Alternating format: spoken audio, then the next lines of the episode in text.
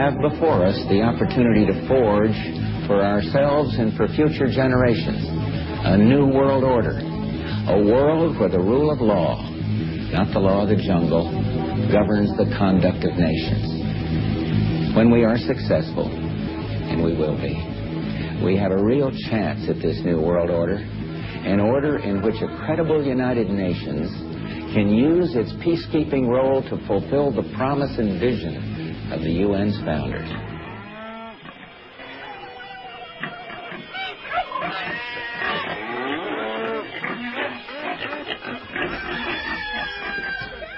has the milk and apples? Who has the milk and apples? Who has the milk and apples? Who has the milk and apples? Who has the milk and apples? We pick up! They're innovative and resourceful, and so are we. They never stop thinking about new ways to harm our country and our people, and neither do we. They want us to leave. That's what they want us to do. And I think the world would be better off if we did leave. Well, welcome, ladies and gentlemen, to the Animal Farm Show. Today is March the twentieth, two thousand eight. I am Ben Miller. I'm hanging here with my buddies Tony Pax. Hello, Ben. And Pyeth, who is our third radio host and also our soundboard operator. Hello. We've got a lot of wacky news for you guys tonight, uh, but we're going to be talking quite a bit about the Iraq War, how it started, and where we are now. We're definitely going to want to take your thoughts on that tonight. Phone number to call in is eight eight eight, two oh two, one nine eight four. If you want to communicate with us via instant message, it's A O L Instant Messenger, screen name, Animal Farm Show, all one word. Stay tuned, folks. You are on the farm. You're listening to the Animal Farm Radio Show on We the People Radio Network. Hey, you're listening to Ben, Tony, and Pyeth on Animal Farm Radio Show. Hey, you touch that dial, I'll break your f***ing head.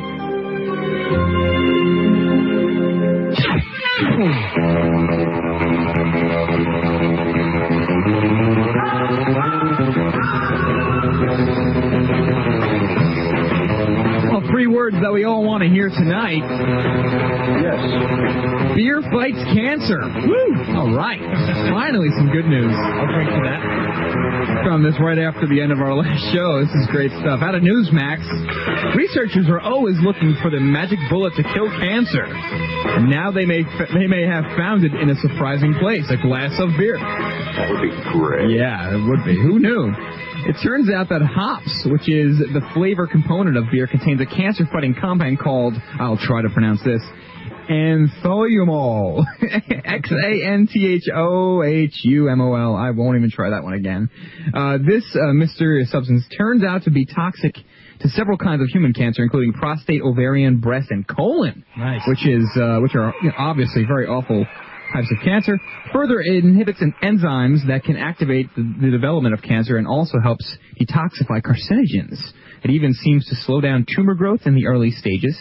Scientists are trying to produce hopes, uh, produce hops that contain even more of this whatever substance, and the Germans are racing to develop a health beer, so... Good for them. This is great news, Ben. I mean... It, hi, you're thirsty. Yes, and uh, I'm getting more thirsty reading this article. I think we may have to do a show where we Mouth all... watering. Yes. We may have to do a beer show, Ben, yeah. And just, you know, dedicate beer to the show itself, and then just try to, you know, raise awareness for uh, for beer and how it helps cancer. Hopefully I think that'd be a, a great excuse to get drunk. I, I, you know, listen, I mean, usually you don't need one in this day and age, especially with all the stuff that's going on. But, uh, hey, this is just one more uh, bolt in the gun, I guess. Yeah. Another wacky story. Happy fortieth birthday, Cubicle. Now die. For real, it was forty years ago that the geniuses in the office design came up with the soul-destroying workspace we call the modern cubicle. In celebration, office designers I D E O have teamed up with Scott Adams, creator of Dilbert, to create the ideal cubicle. I swear, no punchline. So they're creating a new cubicle as a result of uh, the soul-destroying evil cubicle. Now, if you... if you The uh, evil workplace cubicle, Ben, yes. Has all been in at least five. You know, I've actually... I don't, wow. think I've, I don't think I've ever actually worked in a cubicle, and I've worked at a couple media companies. It wasn't a cube. It was like two walls. Yeah. Three walls. and open the... It's your little area. It's yeah. your little place. Um, my last company had, like, cubicle farm, literally. It was, like, several parts of the building, just open cubicles. But, uh...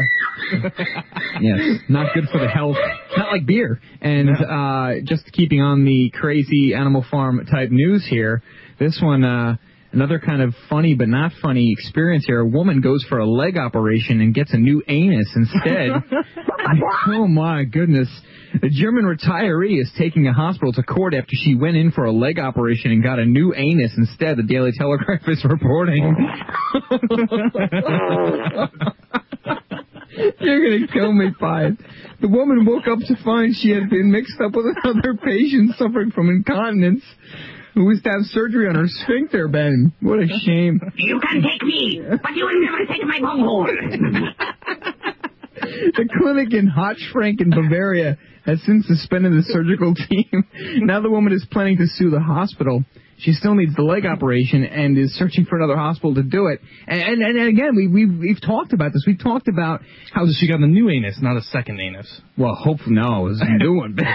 She got a second anus. I think it would be more of a, of a story there. And, whoops. Oh, boy. And I think, you know, you'd have people... Well, I'm not going to even go there. But, you know, the sad thing is we talk about this. And, I mean, look, it's it's funny for us sitting here, you know, in a radio studio. But if we were the person, we certainly uh, wouldn't be laughing. That's for sure. No. And then, you know, like right next to that article...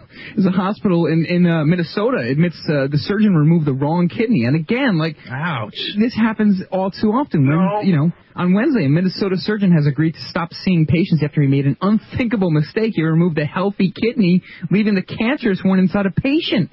This I'm is, a doctor, aren't you? Yeah, this has been a tragic event in Park. Nicollet has accepted full responsibility, said Doctor Samuel Carlson, Chief Medical Officer for Park Nicollet Health Services. Carlson declined to name the surgeon who performed the procedure. But, you know, you get the idea here. And, and all I'm thinking, I'm, you know, look, I've, I've never worked in a hospital. I don't know procedure or anything, but can we just do something where right before the operation the patient signs a document, like circling the area, like, no, it's not my anus, it's my leg. You know, Can we yeah. can we figure out a way to, to make sure this never Never, ever, ever happens again. It doesn't sound too complex, but... It just seems like a, the patient, him or her, the patient, uh, in any case, could sign the document, and the surgeon can sign the same document, and it could be, like, on the wall, you know, yeah. next to the cross or something. Can we figure out a way to prevent this? Because, you know, here in the Animal Farm, it's kind of funny, but, you know, in the real world, it's not. If your leg or if your kidney, for example, had cancer in it, and they were going to remove it and maybe replace it with a new one, fine. If they took the wrong one out... You're in deep trouble, and you have to, have to get another, you know, two operations. So going right to your phones here, folks. Jeff in Idaho, you're on the farm. Hey, guys. Uh, you, you want a real simple cure? Yes, sir. Go ahead. Yeah, uh, just uh, call uh, eight hundred, five one nine, two four six five and order the De- December two thousand seven edition of uh, uh, Hulda Clark's book, The Cure and Prevention of All Cancers. Okay? She's, okay. She's tied together... Uh, most of the research in ten or fifteen years of what's the real causes of cancer. And uh, I'll just read you off of her bingo card uh, a quick thing. Uh, cancer is caused by the parasite linked to the D N A growth regulators by the alkalizing agent methyl blue. This dye accidentally gets into your water from filters and bleaches used to sanitize the water. This starts the linkage to other known carcinogens to build a cancer complex. Learn to avoid and destroy the comp- cancer complex using herbs and low-tech methods to bring a cure, not just a treatment, to our most deadly disease. Use electricity to boost your immune system with zapping, plate zapping, and uh, uh, and it's all explained in this book. So, now, Jeff, why don't you uh, why don't you register for our forum and, and post that up so that people can uh, take a look at that info? Yeah, Jeff, definitely, wow. if, if you would, uh, post it, because, again, the more information about this, especially cancer, of all things uh, bothering us health-wise, please, uh, if yeah. you can, post it, and we'll we'll do our best to maybe put it on the front page and put any, you know, links on the front page that we can, um, and I appreciate the information. Anything else on your mind? Uh, yeah, go to advanced scientific health dot com, and you can get uh, uh, cesium carbonate to raise your pH up to your blood about eight. To kill cancer, because cancer can't survive in an alkaline environment. It only survives in an acidic uh, environment. And another well, thing is uh, yeah. bog calcium deglucarate to detoxify cancer. All right. Once again, Jeff, thank you for the call. And uh, and again, I think you we actually have heard from Jeff a couple times. Definitely posted, and I've heard that quite a few times on many wow, shows. Man. That was um, awesome. I think Doctor William Deagle has mentioned that and has been, you know, touting that, that yeah. theory or that fact, for that matter, in, in, in many of his shows where, you know, it's just simply a matter of if your body's alkaline or the, the pH level of your body and where it's at. You know, tough to believe it's that simple, Ben. Uh, I, I don't it's know. Very, it's very tough to believe that it's that yeah. simple. For, for someone like Aaron Russo, you know, who had a yeah. long, long-standing battle with cancer and unfortunately lost, um, you know... For him not to look into those alternative methods, he looked into a lot of different stuff. And he also went to Germany, Ben, right? He, went he did. to Germany, and uh, they're they're one of the leading researchers on that right now. And I'm all for the idea that if we ever found a real, you know, stomp cure, that no, it would never be released. We probably have already found it. That's what I think. Uh, maybe it's more about the um, idea that you won't acquire cancer. The cancer c- can't form in a body that has a certain pH uh, balance in that way. So it's less acidic, more or basic, whatever the case may be. So, uh, well, thanks again, Jeff, for that call. We do appreciate that. And uh, again, folks, you know, we'll say it every show now. I mean, the forums are getting more popular. In fact, Sergeant Jeffrey Humphrey, we interviewed him. He actually reached out to me today, and he said, hey, you know, can I start posting stuff? And yes, absolutely, he will start posting. And I told Jeff, you know, at your will, um, post as much as you can. We need, you know, more information. And it could be about anything, folks, even if it's something that you feel is, is important. The forums are there for you. They're not there for us. You know, we'll post stuff, but we have the show. So definitely uh, go to animal farm show dot com and click on forums. And uh, it's it's your world, boss. So do that. And just to keep on to the health news here, Ben, uh, contaminant found in recalled blood thinner out of A P. U S health officials have identified oh, no. a con- oh yes, absolutely. U S health officials have identified a contaminant in batches of the blood thinner heparin associated associated with nineteen deaths, and are trying to determine how the chemical got into the drug. Now, this next paragraph basically tells me what's going on, but the lots of heparin, whose key ingredients was imported from China, were recalled February twenty-eighth, and Food and Drug Administration officials said Wednesday that no new deaths have been reported since that time. Doctor Janet Woodcock, head, head of the F D A Center for Drug Evaluation and Research, said the contaminant is oversulfated chondroitin sulfate, a chemical that does not occur naturally. Chondroitin sulfate is a natural compound that occurs widely and is used as a dietary supplement, but the oversulfated version has not been widely studied. So I think the conclusion wow. here is that the F D A is going to take a look at it now, and they're going to regulate it, and it's it's always this, oh, yeah, now we'll take care of it. Have we not learned from uh, the, the lead problems? Haven't we learned that, you know, we have to start looking at what's coming into our country? If it's nothing else, if it's not the toys and the paint, folks, drugs that come from China, you know, can we figure out a way to get them yeah. tested or looked at or investigated? You know, it's just so sad, man. Yeah, absolutely. If, if uh, you know, and you have to put it in it's perspective. Just, this is scary for me because, you know, my, my girlfriend Jill just recently yeah. used uh, a lot of blood thinner. Go ahead. Um, and it was just, I mean, it's just scary to, to hear something like that. So yeah, so uh, I actually want to ask Pius, what do you what do you uh, think about this whole situation? I think the bald heads from Shaolin are behind it. uh, well, it's an interesting theory, Pius. I'm not sure if I could agree, but uh, you know, it's again, it's it's just one of those things where if this, you know, you'd feel it a lot more, and like you said, Ben, you know, loved one and family members, and of course your your girlfriend in that case, you know, this could have happened to her easily. It yeah. could have happened to anyone uh, in my family too, uh, for any given situation. So. Uh, it's, you know, it's good to laugh at it when it doesn't affect you, and I apologize, and, you know, we're just trying to make some light of it, but uh, the fact of the matter is, you know, this can happen to all of us. So back to your phones here on the Animal Farm. Dave in California, what's on your mind? Hey, guys. Uh, sorry about jumping off the health issue, but you were talking about Iraq. Do you mind if I pitch something in about that? A- absolutely, Dave. Go ahead. Speak your mind. Oh, okay, let me kick it off. There's a bunch of things that make me mad about Iraq, but to begin with, there was the uh, the, the luring of Hussein into Kuwait by April Glaspie, who not only told him that, you know, quote, uh, we have no interest in your border squabbles, essentially, uh, but she even told him a second time and said, let me make sure you heard me. You know, James Baker the third told me to tell you that we have no interest in your border squabbles, and you guys basically just go ahead and do right, you know, what you want to do, knowing full well that he would go in there and then they could start nailing him. That was fun. And Dave, Dave, and just to clarify, that was the first one where he used the chemical the weapons. War, yes, yeah. And then we and we gave them our, our nod of approval. Yes, and then and then that also brought in the um, the uh, issue where we buried all those guys. There was like seventy miles worth of trenches, uh, and when we went in there with our tanks, we had these special bulldozer bulldozers and tanks that uh, would run right up the uh, the. Uh, you know, these guys had tre- these trench, basically they covered the trenches up with the people in them. And then uh, when the uh, reporters showed up, I guess Cheney was like on the spot. And they said, you know, where's the bodies? And he looked around, you know, everything is flat now. He looks around and says, like, what bodies? You know, uh-huh. You know, but I mean, uh-huh. they buried seventy miles with the trenches. Uh, who yeah. knows how many people that was. So anyway, that was from the first war, and the part that made me mad about the second war was where they just kept using Hussein's name every time they would say Osama, you know, it'd be like Osama Hussein, nine eleven Hussein, terror Hussein, weapons of mass destruction Hussein, you know, I mean, but they, they, they by the time they were done, the, the public relations people that they hired to brainwash everybody into thinking that Hussein had something to do with nine eleven had, had made seventy percent of the people in the United States believe it. I mean, that's, Dave, I'm, I'm glad I'm glad you bring up these points. And just to uh, respond, uh, just to your first comment about the first Gulf War, yeah, you're, first of all, the, the bottom line is this. People have a very short memory in this country. They forget yesterday's news in anticipation of today's and tomorrow's. And on top of that, what you're saying, and I think we're going to try to dig up that clip where, you know, even just in one of the conventions we had, every person on the stage was Iraq, Al-Qaeda, nine eleven, terror, you know, terror, terror, terror. Giuliani, you know, alone must have said it about four hundred times. Right. So we got to queue that for uh, Republican conventions. R N C. We we got to queue up the R N C clips. And uh, Dave, continue. But I'm glad you were at that point.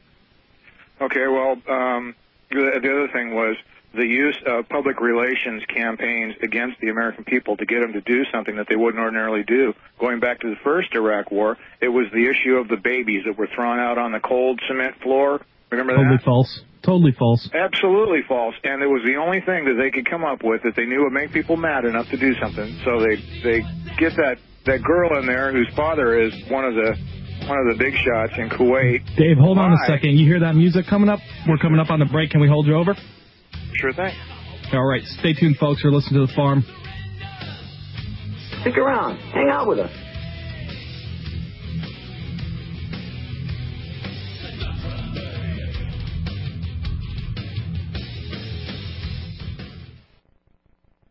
People who use cardivite know about the pollutants in our body and want them out. For over five years, cardivite has proven itself time-tested. Here's Doctor Mattson, a naturopathic doctor's thoughts on cardivite. In our mind, there isn't such a great big mystery to disease anymore. This basic tenet of yeast in the gut and metals in the liver covers at least seventy to eighty percent of the diseases that we see. When we do our program, you know, in herbal formulas like cardivite, and you see someone who could barely walk up a hill now going for regular jobs a few months later, we know we're doing something right. It's a well-thought-out formula. I mean, the idea of it working on yeast and metals both at the same time and liver function is dead on. It, you'll find, I think, that it'll work more than just on, on heart problems and circulation problems. It'll work on other problems as well. For more information, call one eight seven seven, nine two eight, eight eight two two or visit our website at w w w dot heart drop dot com. That toll-free number again, one eight seven seven, nine two eight, eight eight two two.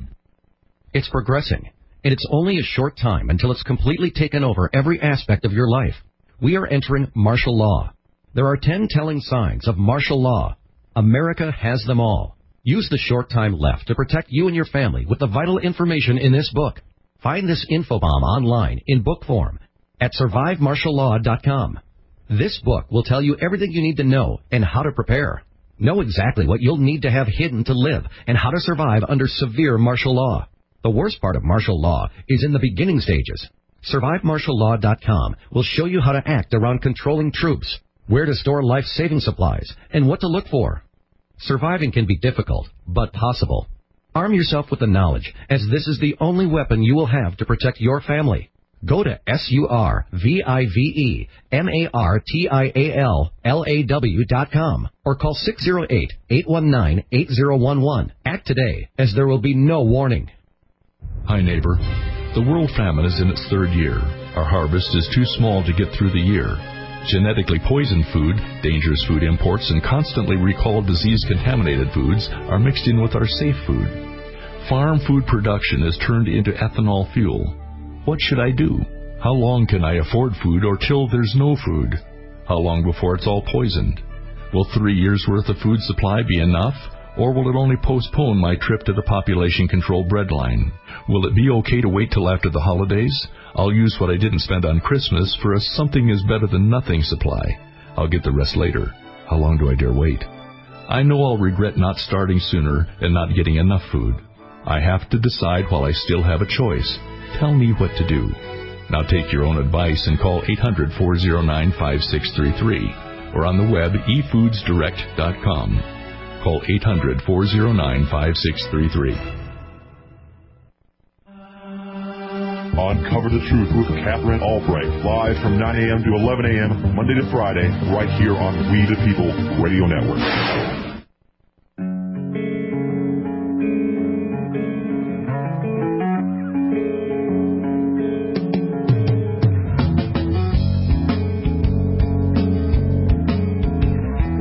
September eleventh. September eleventh. September eleventh. September eleventh. September eleventh, September eleventh. September eleventh, September eleventh. September eleventh, September eleventh. September eleventh, September eleventh. September eleventh, September eleventh, September eleventh. September eleventh, September eleventh, September eleventh. September eleventh, September eleventh, two thousand one.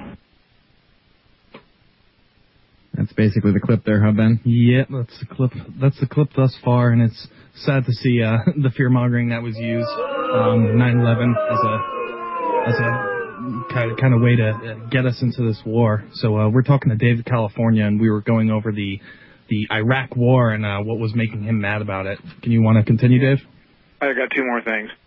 For uh, regarding Iraq One, it was Hill and Knowlton. That was the P R firm that they used. They paid him a hundred million dollars to sell the people in the United States on this fake war, and that the best thing they could come up with was throwing Iraqi babies out onto the cold ground. As far as I'm concerned, Hill and Knowlton should be directly responsible for all the costs of that war, including all the people's lives who have been lost. I mean, they they should be they should be hauled into court and sued for everything. I mean, Hill and Knowlton yes. no longer exist, as far as I'm concerned. And the, the only other thing that I was going to mention was, but the, to me, the slickest piece of propaganda that happened around nine eleven and resulted in all the wars after that was that the day it happened, the first thing that Georgie Boy said was, "We're at war." That took it out of the whole. That took it out of the criminal justice system and put it right into the national security system. And a lot George of people didn't realize that. But you know, that's what he did. He basically made it a war issue and not a crime, which is what it was. Absolutely. And not to not to kick the dead horse anymore here, but man, he he uh, he declared war out there without even going to Congress. Something that's yeah. completely it's undeclared war. It's an illegal war. It's an illegal war, no doubt. And it wasn't a war. It was a crime. I mean, we hit ourselves. It was a crime. But he made it into a war, which immediately diverted everybody off into the uh, into the ozone, you know, someplace over yeah, in the Middle East. Yep. Everything oh, from the, the war itself to the propaganda, it's all textbook government stuff. I mean, it's all been done before. It's just a new day with new technologies and new ways to manipulate the public. And, you know, we just, I guess we haven't learned. I guess we haven't paid enough attention to our textbooks in school or... The kids there are well, simply you know, not being we have taught the, that. We have the evil spiders out there weaving the web of, of lies, and, and we, are, the American people, are still just as stupid and not able to see through that propaganda. We have to start looking through that propaganda. We need, we need to start getting uh, mad at our fellow fellow Americans that, uh, that aren't able to see through this pro propaganda. Yeah, and it's also it's also belief system stuff too. And I think you know when you get to the point when you have someone who is intelligent enough to to see maybe that they've been duped or you know manipulated in a certain way.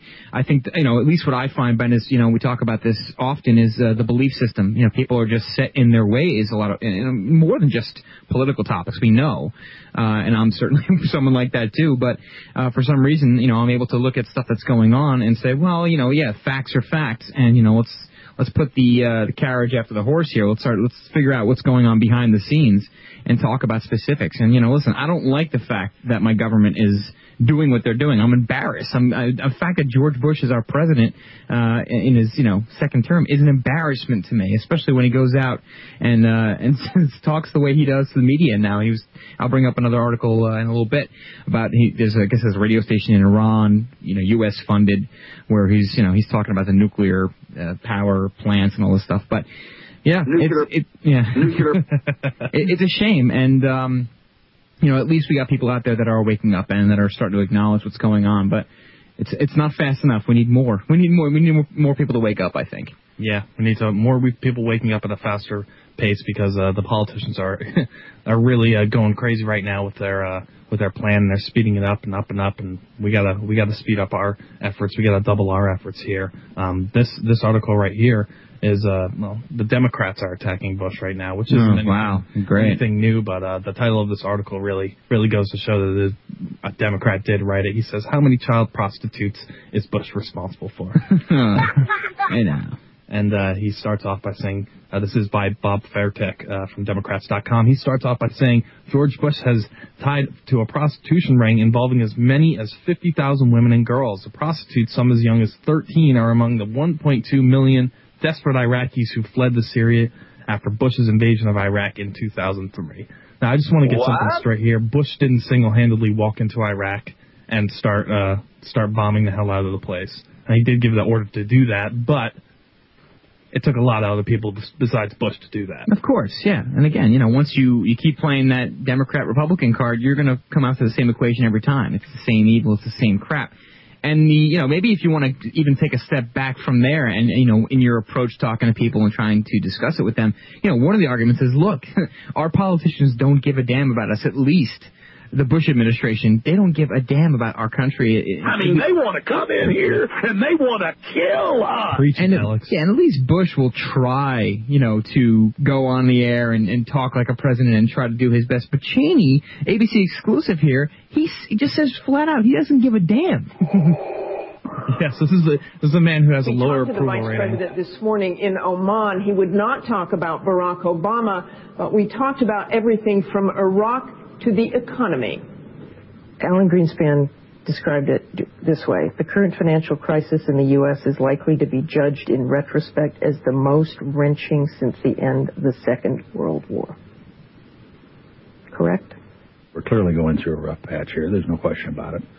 But we've had, uh, prior to that, fifty-two months of uninterrupted uh, economic growth. Now, of course, we've got problems in the housing industry, and the mortgage uh, Uh, backed uh, securities, so forth, that, that have created problems that uh, we're having to deal with.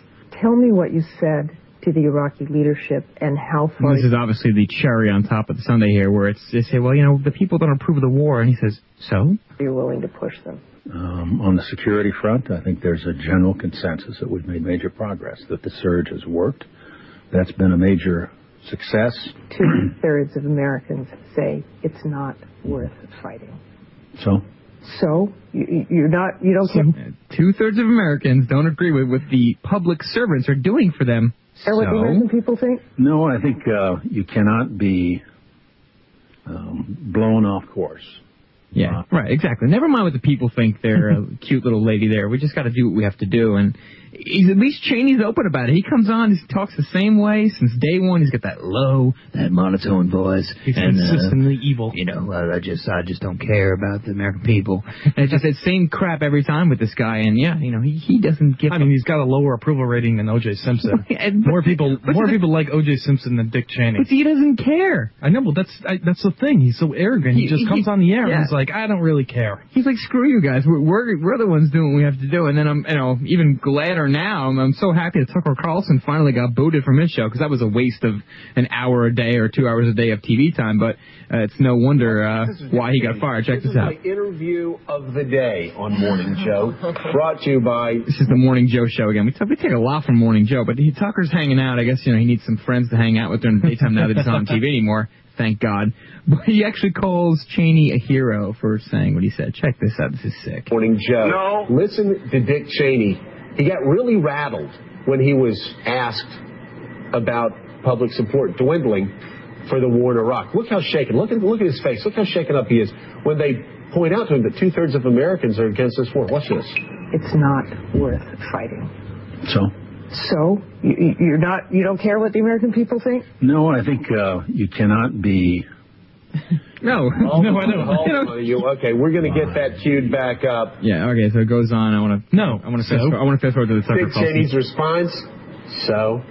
Oh. There's a guy that sticks his finger in the wind. You know, he's kind of a hero in that way. I know I'll probably have my car egg for saying this, he's but Dick. Well, you know what? It's so nice to see someone that old school. Yeah, that's really nice to see someone old school. Shut Tucker, up. thanks Shut for that up. insight. Yeah, yeah. You're not going to get your car wrecked. You're going to get some. You're going to get some sugar in your gas tank. Oh my God, it's just it's baffling. It's unbelievable. But folks, hey, listen. You know, we got the animal farm, and we have some plenty of stories to talk about tonight. And we will talk more about the uh, the Iraq War. Obviously, the anniversary was yesterday, five years uh, of tragedy. But hey, we got to keep fighting this war. It's the information war. You listen to the Animal Farm Radio Show, folks. Stay tuned. Keep your hands off of my stack.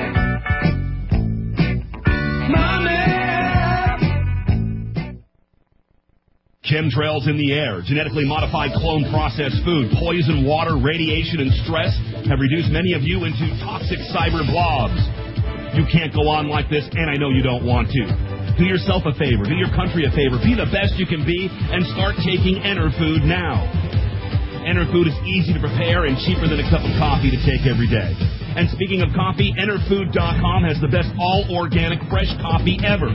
It's fair trade coffee infused with rainforest polysaccharides to, like Enterfood, improve your immune system and not destroy it. If coffee's not your thing, try the all-organic Coco Mojo. Enterfood is spelled E N E R, Enterfood dot com, or give them a call at eight six six, seven six two, nine two three eight. Mention W T P R N and save ten percent.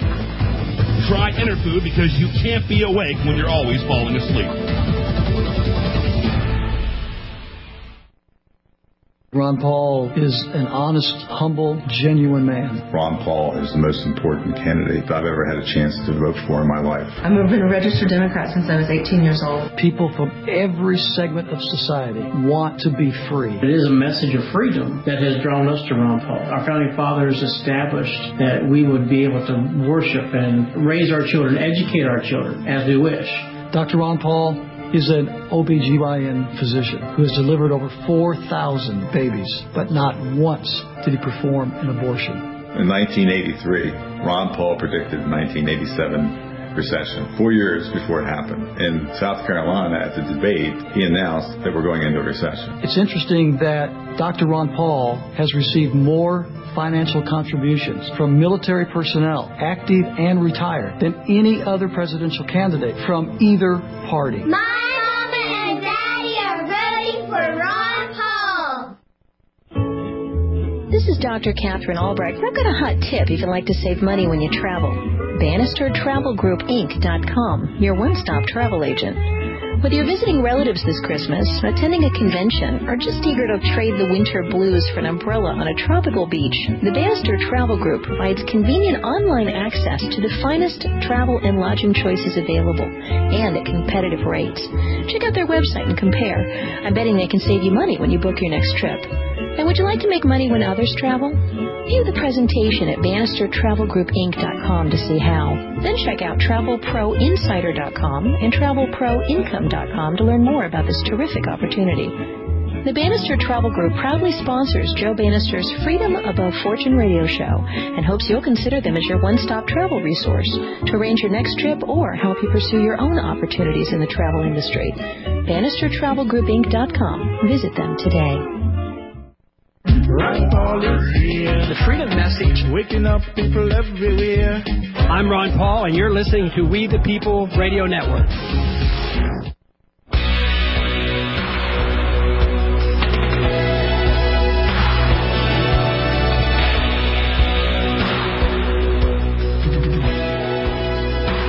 Welcome back, ladies and gentlemen. You're listening to the Animal Farm Radio Show on the We the People Radio Network. A little bit more uh, good news here for the veterans here. There is a story um, about a new hotline, at least for Illinois veterans. And there was there was some conditions we'll talk about here, but uh, kind of a scary story here. Sergeant, Staff Sergeant Scott Snyder and his wife Angela were sitting down in their Moline, Illinois living room to watch a war movie and eat some hot wings, but a few minutes later Snyder was screaming and begging Angela to admit him to, admit to him something he knew for certain, that he was dead. Scary stuff. Snyder was having a flashback. Not only did he believe he was dead, his senses told him he was in Iraq at the uh, Balad Air Base in a seventeen-month tour of duty with the Illinois National Guard. He was clutching to his he was clutching his M sixteen, but again, it wasn't there, but he had no weapons on him. Wow. And he saw missiles and mortars exploding in the distance. So um, he went searching around his house for a gun. He was, you know, thinking naturally to protect himself, you need a weapon. Thankfully, there were no guns in the house, because who knows what he would have done. He was having just, he believed he was back in, in the war. Yeah. And the, the eventual outcome of this whole thing, uh, there there are some things to consider, but Illinois re- Illinois residents who think they are suffering from P T S D or need help can call a hotline. It's one eight six six five five four four nine two seven. Um, the program requires, and here they are, veterans to be a resident of the state of Illinois, be no more than sixty-four years old, have served for at least one hundred eighty days of duty after training and other qualifications that mm-hmm. they didn't list. So, I mean, at least it's a bit of good news that, in this case, some uh, P T S D syndrome uh, veterans can get some help, hopefully. Yeah. And hopefully they, there's more funding where that comes from. I doubt it, but we'll keep uh, an eye on that. Poor guy, man. Uh, it's, it's, you know, it's a shame. And, and you know, again, we're, we're talking here and there, folks, about, you know, the, the war. Obviously, yesterday was the five-year anniversary of the war. Call in, give us your thoughts on it, eight eight eight two zero two one nine eight four. Um, but there was another great story out of Salon dot com. Uh, they really have some great, great writers. It's called Robbing the Cradle of Civilization Five Years Later. Uh, just how bad was the looting of Iraq's museum and archaeological sites? Uh, according to a Salon expert, many ancient artifacts have come home, but the looting continues. Among the many unintended and unforeseen consequences of the U S occupation of Iraq that began five years ago this week was the wholesale looting of Iraq's museums and archaeological sites. Iraq has been called the cradle of civilization, starting with the Sumerian civilization, which more than five thousand years ago produced what may be the world's first examples of writing and math. The area centered on the Tigris and Euphrates rivers and known as the Mesopotamia has been home to a succession of cultures, the Akkadian, Babylonian, and Assyrian. Many believe southern Iraq was the site of uh, the biblical Garden of Eden. But within weeks of the first American airstrike, the cradle of civilization had been robbed. Baghdad's National Museum of Iraq, among the globe's premier uh, repositories of ant- antiquities, was ransacked over a course of a week in April two thousand three. So not only are, pe- you know, granted, people are dying. That's the most important thing. People are being uh, destroyed. Our troops are dying. They're dying. Civil uh, civilization over there is being destroyed. But, but yeah, isn't it incredible how some the, this force, this this person that's, you know, fifty, sixty, seventy years old gets into office and changes thousands of years of history. Well, that's what it is. Destroy that instantly, and also change uh, millions of years of history by all the depleted uranium that we're using over there. It's I mean, amazing. it's it's, it's an incredible how much effect um, you know such a small group of people can have on this world. Just look at, and, and like what I try to do, Ben, just with my brain is I try to take little tidbits of what we talk about, or even if I'm just reading news for a day, I try to take little, all the little tidbits and, and try to make some sense out of all of them. So you have veterans of the wars of the past of our country, in this country, not getting health care, not getting the support that they need. Crime.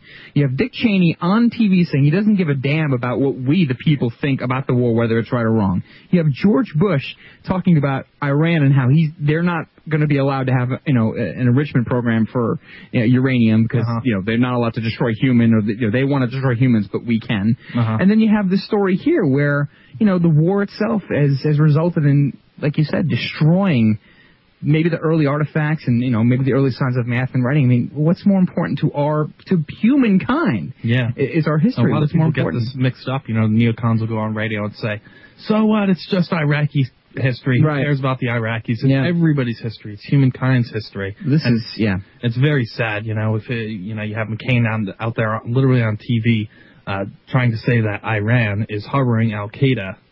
Yeah, and then he's getting, then Lieberman's got to correct him, and you know, on top of it, he's you know one of his one of his advisors, his pastors, is you know calling for the death of Islam or the Muslim religion. It's it's he's singing just, songs about bombing Iran. It's just it's just like a bad dream that you never wake up from, and every day it just seems to get more bizarre. And, and maybe that's why we throw in the you know the the news that we throw in there to try to get a laugh or to try to you know soften the dough, if you will. My goodness, the stuff that's going on is mind-boggling. It's unbelievable. What in God's name is going yeah. on here? And that's the other reason why my blood curdles and I cringe when people around me say, "Oh, just bomb the whole effing city, turn it into a parking lot." People, I mean, they just, they don't think with their heads. You know, they're just so poisoned by the media and, and by what they've read and just by people saying stupid things. Retarded. I mean, you can't just destroy an entire country. You know, that's not the way you do it. They have a problem with Hitler killing eight million Jews, but they don't have a problem with well, us dropping insane. a huge bomb on a, a bunch of innocent civilians and killing hundreds of millions. Good point, Ben. So Very good point. We're all retarded now. Yeah, it, we really are. And it's, it's, it's such a double standard, and the double think is so rampant. Uh, yeah, you know, again, the, the, it really comes down to the this idea. America can do no wrong, and we're allowed to have as many nuclear weapons as we want, and we're allowed to do anything we want around the world, but other people can't do that. And if you try to fight back, you're a terrorist. Exactly, yeah. No. Well, yeah. If you if you try to fight back from another country, we consider you terrorists, and they consider you freedom fighters, and that's the same deal. And again, I just what I try to do is, is put the situation in someone else's shoes. If some other country came into your backyard and started blowing up your friends' houses and, you know, your your mini marts and, you know, your town, what would, what would you do? You know, so you got to think of these things from from both perspectives, folks. It's so important to put yourself in other people's shoes, and, you know, we're all humans, and we should all be equal on that level. So you're on the farm. You're listening to the Animal Farm Radio Show on We the People Radio Network. We are here today to effect a change. We are here today to fuel the deconstruction of the official myth. We are here today because fear is never a good enough reason to do nothing.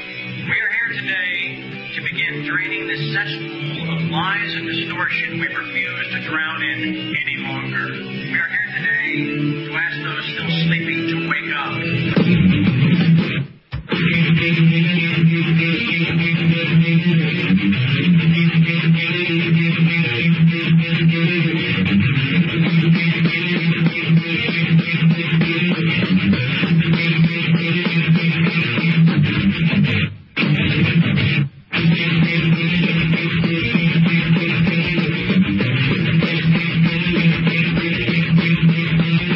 Well, it's no laughing matter. Most of what we talk about is no laughing matter, but this one is. A dentist gassed out and passed out, cops say. It's no laughing matter. A Long Island dentist was arrested yesterday after a patient found him unconscious and inhaling nitrous oxide, commonly known as laughing gas, in a treatment chair, police said. The patient had a uh, had an appointment with Doctor Norman Rubin's Smithtown office, but when he got there, saw no sign of activity. He went into one of the treatment rooms where Rubin, the doctor, was unconscious, said Lieutenant Kevin Burke. He was unresponsive and drooling. He had a gas mask on his face, Burke. The patient called nine one one and the medics arrived. Uh, and I guess they must have revived the dentist. But Rubin, was, Rubin, the doctor, was arrested after being treated and charged with inhalation of hazardous inhalants. He was free on bail last night. Wow. So you got a dentist who's getting high off his own stuff. You know, you're not, you're not supposed to do that, Ben. You're not supposed to do that if you're a dentist. But can't get high on your own supply. I guess not. And, you know, I'm sure it's a serious condition, and I'm sure you get addicted to these things. I mean, like any drug, it's, you know, you get a mental addiction, a physical addiction especially, and it's tough. But it's just, you know, just imagine that. You're going to, you're going to see your doctor, and what's going through your head when you see him unconscious with a gas mask, and then he's drooling because he got high on his own nitrous oxide on the floor? The waiting room. She says, like, you're thinking to yourself, you work with people's teeth, dude. Like, you know, like, you, you got to be sharp. That's what happens. The nurse enters the, the waiting room. She says, the doctor is ready for you, sir. Yes, sir, he is. You walk in, you see a man oh, drooling all over himself with a gas mask to his face. Oh, God. It is unbelievable. Drugs and alcohol. But, folks, uh, we want to get your phone calls tonight and get your opinions. Again, if you could you could want to talk about anything you want tonight, but if you want to talk about the the official uh, anniversary of the war, it, it was yesterday, the five-year anniversary, and, you know, we don't see any, any end in sight, especially with uh, John McCain, or Juan McCain, uh, as a potential candidate. But, uh, Ben, roll on. What is next in the loop here? Well, F B I posts fake hyperlinks to snare child porn suspects. Oh, this was interesting. So they post hyperlinks on sites um, that basically look like child porn links. Like they would be looked to uh, to child porn and video files and things like that. They name them. Uh, gee, I don't even want to go into the names that they name them, but they would name yeah. things. They would name them to get people to click on them. To get people to click on them, and then when people click on them, they track the link and they uh, raid your home. Yeah. Good grief. Seems uh, P F said it. It's entrapment. It really is entrapment here, folks. Get your thoughts on that when we come back. D N A database, a database plan for children who could become criminals. This is, of course, coming out of the U K. Yes, folks, pre-crime is real. It's happening. It's not false. Stay tuned. Welcome to the White House.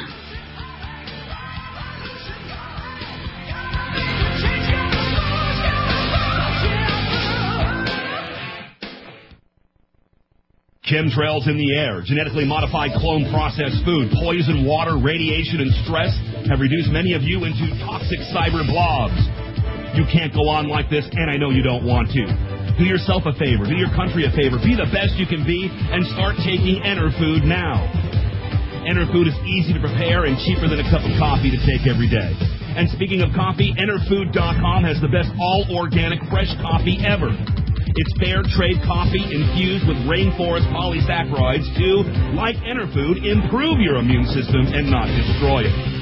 If coffee's not your thing, try the all-organic Cocoa Mojo. Enterfood is spelled E N E R, Enterfood dot com, or give them a call at eight six six, seven six two, nine two three eight. Mention W T P R N and save ten percent. Try Enterfood because you can't be awake when you're always falling asleep. It's progressing, and it's only a short time until it's completely taken over every aspect of your life. We are entering martial law. There are ten telling signs of martial law. America has them all. Use the short time left to protect you and your family with the vital information in this book. Find this infobomb online in book form at survive martial law dot com. This book will tell you everything you need to know and how to prepare. Know exactly what you'll need to have hidden to live and how to survive under severe martial law. The worst part of martial law is in the beginning stages. survive martial law dot com will show you how to act around controlling troops, where to store life-saving supplies, and what to look for. Surviving can be difficult, but possible. Arm yourself with the knowledge, as this is the only weapon you will have to protect your family. Go to survive martial law dot com or call six oh eight, eight one nine, eight oh one one. Act today, as there will be no warning. Deadline Live and Jack Blood are proud to announce our new bookstore. Okay, it's not really our online bookstore where you can get every title, book, and D V D you hear about on our live show. It's brought to you by the people at Brave New Books. brave new bookstore dot com is the newest, bravest, and most complete bookstore online today. And their D V D selection has all the titles you need to decode the New World Order and fight the information war. brave new bookstore dot com has awesome t-shirts to proudly display your patriotism and liberty stickers to alert the public at large. Brave New Books is physically located at nineteen oh four Guadalupe Street under the Chase Bank building next to U T in Austin, Texas. So stop on by and maybe stay for one of their film showings. Go to brave new bookstore dot com now to peruse the virtual bookstore and look for the Jack Blood recommended section. Or call them at eight six six, five one six, six six two three, eight six six, five one six, six six two three to order the books and videos you hear about on Deadline Live. Be the resistance. Tell your friends about brave new bookstore dot com. Online and on demand, this is We the People Radio Network.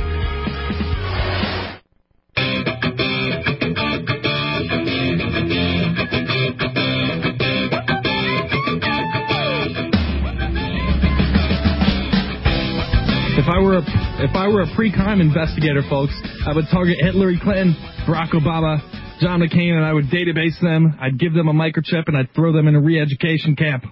But luckily, I'm not a I mean, you want to talk about, talk about sci-fi getting too real. Um, and, you know, actually, they, whenever I do research for shows or whenever I read and put stuff into, like, a little notepad, I have a I have a little section called U K Syndrome. Because, like we always say, the stuff coming out of the U K and it's just some of the stuff you hear from Europe and Germany, it is so bizarre. You know, it, it's it's so amazing yeah. and hard to believe. But, it, you know, most of it is true, and it's actually going. It really is. It's like in a fraud zone. But uh, you said it, Ben, pre-crime. I mean, it is coming to life. D N A database plans for children who could become criminals. London Telegraph came out Monday. Primary no. school, yeah, primary school children should be put on a national D N A database if their behavior suggests they will become criminals. A senior Scotland Yard expert said yesterday, yeah, folks, I didn't stumble. That's that's the truth. I guess this guy, Gary Pugh, or whatever the hell his name is, Gary Pugh, the director of forensic science and the new D N A spokesman for the Association of Chief Police Officers, called for a debate on the measures required to identify future offenders. So, yes, it is pre-crime. He said, if we have a primary means of identifying people before they offend, then, in the long term, the benefits of targeting younger people are extremely large. Great thinking. We have to find who are possibly going to be the biggest threats to society. But critics said this was a step towards a police state that would risk uh, stigmatizing youngsters who had yet to commit a criminal act. You think? Well, I don't know. It's not too big of a step. Well, think about the, the logic of it, okay? he's, he's creating something that has the potential to kill millions of people, okay? a pre-crime, a pre-crime database. Okay, so that in itself is a, is a crime. Yeah. So we can pre-crime him and maybe lock him up preemptively. I, I don't know. I mean, I don't know. How does that work? It's a, it's a it's a chicken before the egg thing. It's a double it, it, standard. It is. No, it is, Ben. You're right. And I think what it run that by me again. I don't understand. Yeah, I think what it boils down to, and I think you can also attribute this to the cameras now, and of course, and I have something else we'll talk about, but there's cameras in the schools now in the, in the U K. Yep. And then I'll play this clip, and someone makes a really good point, someone who previously thought it was a good idea to keep safe, you know, kids safe, is that one of the children from the school came back to one of the mothers and said, you know, this makes me feel like I'm a criminal and I haven't done anything. And that's yeah. it, it's the idea of that's criminal guilty until proven innocent. And a, and it's not black and white in that regard, Ben, but it is, because think about it. Once you see a camera, what's your first reaction? Ooh, I better not do anything wrong. You're already suspect. You're already a suspect. Yeah. And I'm not saying that we should have no cameras and that, you know, cameras on bank vaults shouldn't exist, duh. Uh, you know, but the, the mental... You know, the, what, what changes the mind, you know, it, it's a mental thing. And, yeah. you know, it goes down. And this this is bizarre. The D N A database is bizarre enough. But, yes, it's all part of this idea that you are guilty first uh-huh. until you, you're proven innocent by the camera. The movie uh, the movie Taking Liberties was an excellent movie. Tony Blair himself in that movie had stated what you were just talking about, Tony, um, where, he, where he was felt that children should be profiled at a very young age, um, find out if they're criminals or not, put in a database and be watched. Sure. Yeah. You know, and, and I, I, I'm completely against that for every reason. I don't think there's any any reason to do that uh, for, for that particular uh, reason there. But um, last week emerged that the number of the ten to eighteen-year-olds placed on the database after being arrested will have reached about one point five million wow. this time next year. The details Jeez. the details of more than four point five million people, get this, Ben, uh, more than four point five million people, including about one hundred fifty thousand children under the age of sixteen, are held on the government's database, making it the largest system of its kind in the world. Police in England and Wales need parental consent to take D N A sample from children under ten, the age of criminal responsibility. Well, the worst part is, you know, eventually what's going to happen with that is these ch- these poor kids are going to be in the database. They're going to have their Echelon N S A type of security systems watching them, picking out keywords that coincide with the records that are on their database, linking those up and putting and, and software recognition, uh, so, uh, keyword recognition software, wow. flagging those those information things, going immediately to the police. That's, yeah, and, and that's exactly will, it. The, the police will be hardened war soldiers that will come and just kick down your door. Yeah, and uh, let's have not, their let's right also with you. Let's not forget too, folks, that you know in this instance we're talking about. Let's say we're talking about the cameras, right? Cameras today do what they do. They're they're you know much easier to manufacture. They're becoming smaller and smaller. You can put a camera anywhere. Literally, Ben, you can yeah. put a camera anywhere, anywhere. Um, but on top of that, let's let's also try to think about the future of cameras. W- you know, what are cameras going to be doing in the future? They're going to be rec- like you said. They're going to be recognizing things, certain behaviors, uh, certain bodily movements are going to be suspect. This can only go south from a personal liberty standpoint. Only south. It could never help. Yeah. Um, so, and then you, again, I, I want to play this clip because this opened my eyes. Finally, someone uh, in the U K listened to their child. Friends, parents half the time are the ones backing the, the pupils yeah. over, over bad behaviour. So, Yasmin, uh, do you think we need or indeed should have C C T V cameras in schools? I'm completely in two minds. I was talking to my daughter, who I took to the film with me last night, and I said what I was going to say, which is, I think there, we, you have no idea, nor do I, how bad things have got in some schools. Mm.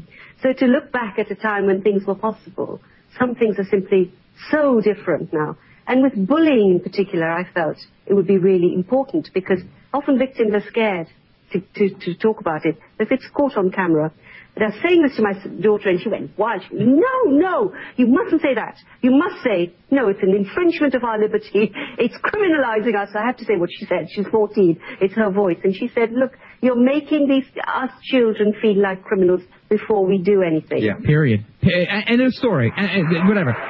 Um, and that's and that's type of stuff is going to make them criminals. I would recommend folks go check out this video on YouTube, uh, just entitled "Schools Go Orwell: colon, C C T V uh, in Classrooms." It's a very good debate, and geez, Ben, I wish I had we had media like this in our country. You'd never get this stuff off of Fox, C N N, yep. friggin' Morning Joe. They what call a freak you, that they guy's call you a nutcase. They'd say you were paranoid. You, you just never, you know, you just never get you never get genuine opinion, and even if you do, it's just it's it's always the same idea. Where oh yeah, it's great. It's going to keep people safe. And you know, this this was an actual very, you know, they actually talked to people who were for and against it. It was a good balanced debate, mm-hmm. and uh, kind of eye-opening. So I'd recommend you go check it out. But, I mean, just the first sentence of that video, they're debating whether to put cameras in the classrooms now. Uh-huh. I mean, is everything... Started under- with the school bathrooms. In the stalls. Yeah, well, that's started that's with that. Whole, that's a whole different can of beans. And this is and this is something that we were talking about last uh, on Tuesday before we before we got cut off. Um, was that they, they have these cameras in the school bathrooms? They have them in the stalls. Uh, they're constantly being watched. They're constantly being surveilled. We covered it. Yeah. Then they go out into the hall and there's a police, a big bald-headed thug police officer walking around the hall with a nightstick, with a gun, with handcuffs. Um, and, and they're doing stuff like that. The doors are, there's some places they're starting to lock the doors um, so that people can't get into the school.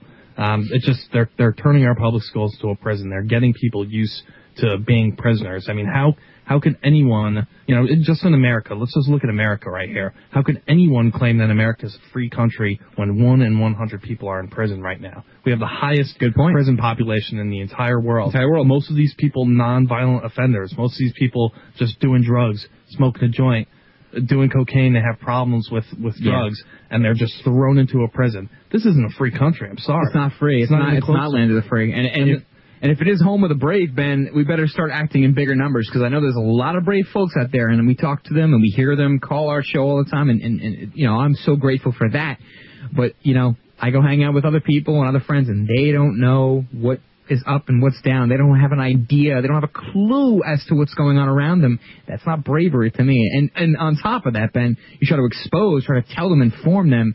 They're not brave, and they tell you to shut up because they're cowards. Yeah, they, they're they cowards. do one of yeah one of ten different things, whatever. I mean, now, t- and, and talking about you know the cameras and surveillance watching you. Sure. This article right here, ridiculous, ridiculous. Here in the United States, Comcast cameras to start watching you.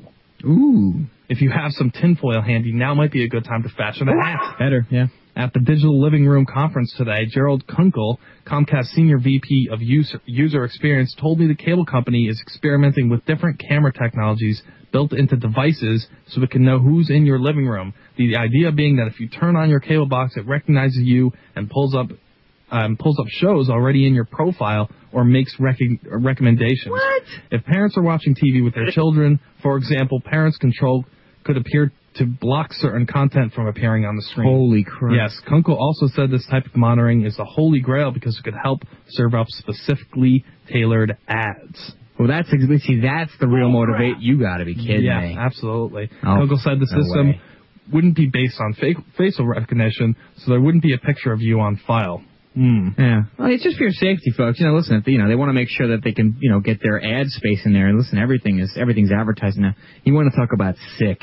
Yeah. You want to talk about going so far beyond the line in the sand. And so then, and, and again, getting back to the schools here, Ben, so let's talk about um, solutions. You know, and, and many people in this country, uh, countrywide, not just, you know, Vermont people and Northeast, but, you know, many people have decided to homeschool.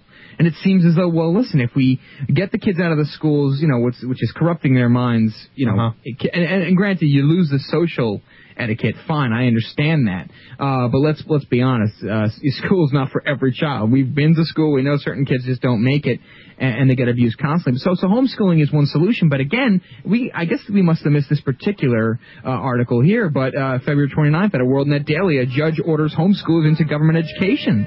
So uh, we'll read this when we get back, but the basis is that a judge ruled that the children of this family had to be enrolled in either a private or a public school in California. Yeah. I mean, it's it's it literally out of Nazi Germany. The rule in Germany right now, you cannot have your kids in homeschool. So stay tuned, folks. Many more of this when we come back on the Animal Farm.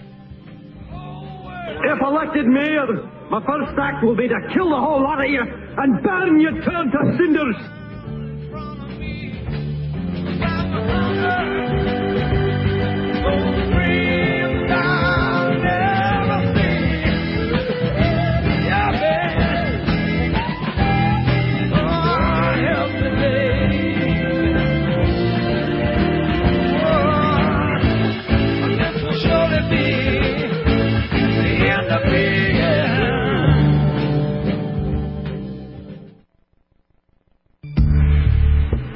On September first, Vote Rescue and our coalition, Texans for Real Elections, conducted an exit poll at the Texas Straw Poll in Fort Worth. With almost a twenty-five percent respondent rate, we found a discrepancy in one candidate's results, Ron Paul's. We are planning exit polls for the primary and presidential elections in two thousand eight. This is a fun and exciting process in exercising our rights as citizens. Join us as a volunteer with Vote Rescue to monitor those elections and remind the government that elections belong to the people. Become a part of the growing movement to restore elections to the citizens with hand-counted paper ballots. We are winning. Exciting progress is being made, but we need your help. See our website, vote rescue dot org, for our meeting and action schedule, or call five one two, seven seven five, three seven three seven. In God's name, you people are the real thing. We are the illusion. So turn off your television sets. Turn them off now. Turn them off right now. Turn them off and leave them off. Turn them off right in the middle of the sentence I'm speaking to you now. Turn them off. Ladies and gentlemen, if you think that uh, your child needs to go to public schools to be smart and to be successful, I have two words for you. One name that everybody is familiar with on this or network. Should be. Catherine Albrecht. Yes. Brilliant, brilliant woman um, who uh, who dropped out very early in, in her age. I think sixteen. Not not positive. There's a whole other host of names that we were just talking about during the break. Albert Einstein, uh, Carl Sagan, Mike Bell. Um, Bill Gates. Bill Gates. You know, these, these masterminds, these people that have literally shaped our worlds, um, dropped out of school at an incredibly young age. So what does that really tell you when you think about it, you know? Are are, are we quelling imagination in our public schools? Yeah, I mean, for me, you know, the simple so the simple idea here is, is different strokes for different folks. I mean, certain people are good at this, certain people are good at that, and certainly school's not right for everybody, but we left off talking about how uh, all of these issues that are going on with the cameras and the surveillance, and, and specifically talking about schools.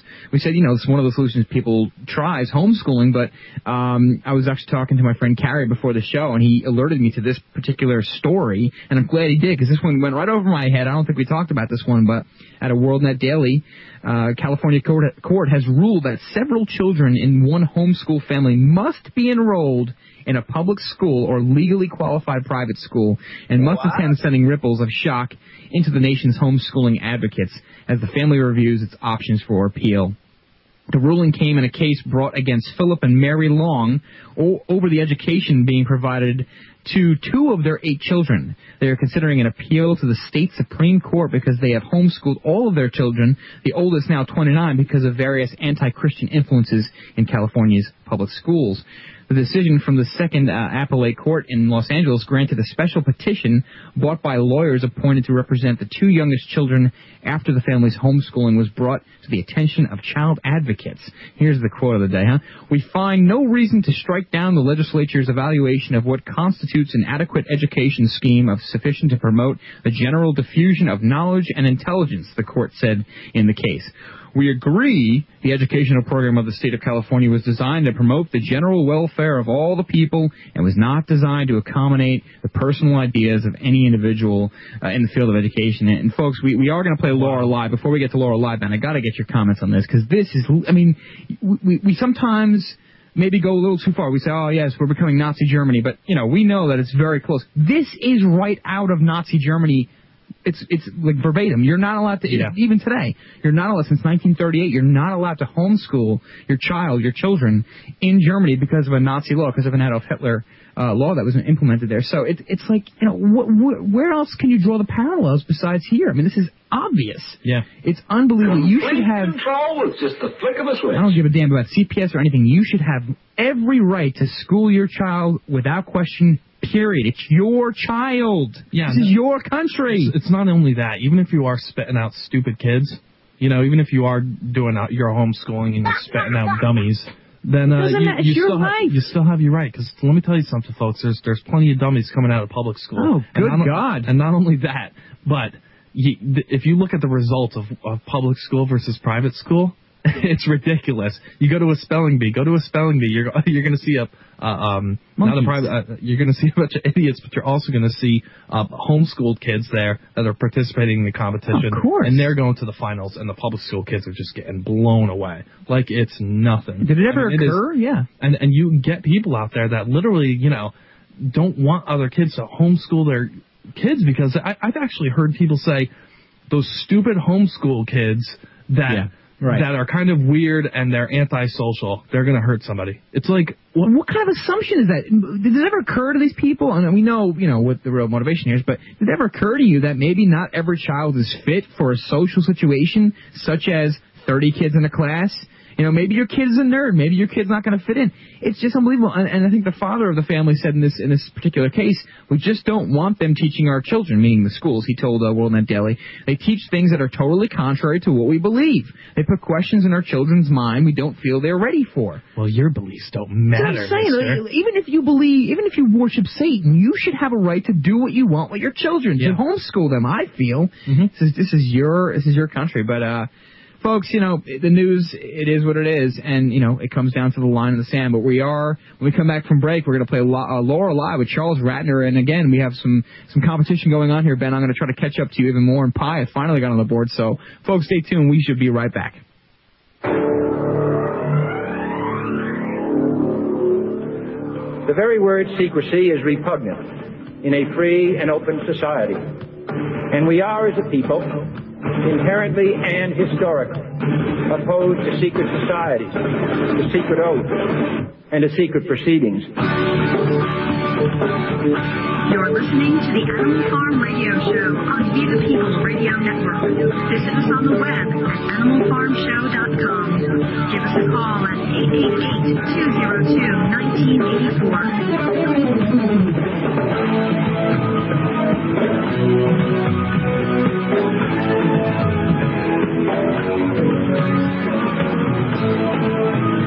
Well, as we mentioned last week, America's most popular game show, Ben, Laura Lie, American Idol, the, the Animal Farm's own Laura Lie. Uh, Charles Ratner, our legal correspondent, is on the air. Charles, can you hear us? I sure can. All right, Charles, how are you today? Doing great. All right, Charles, we mustn't keep the people waiting.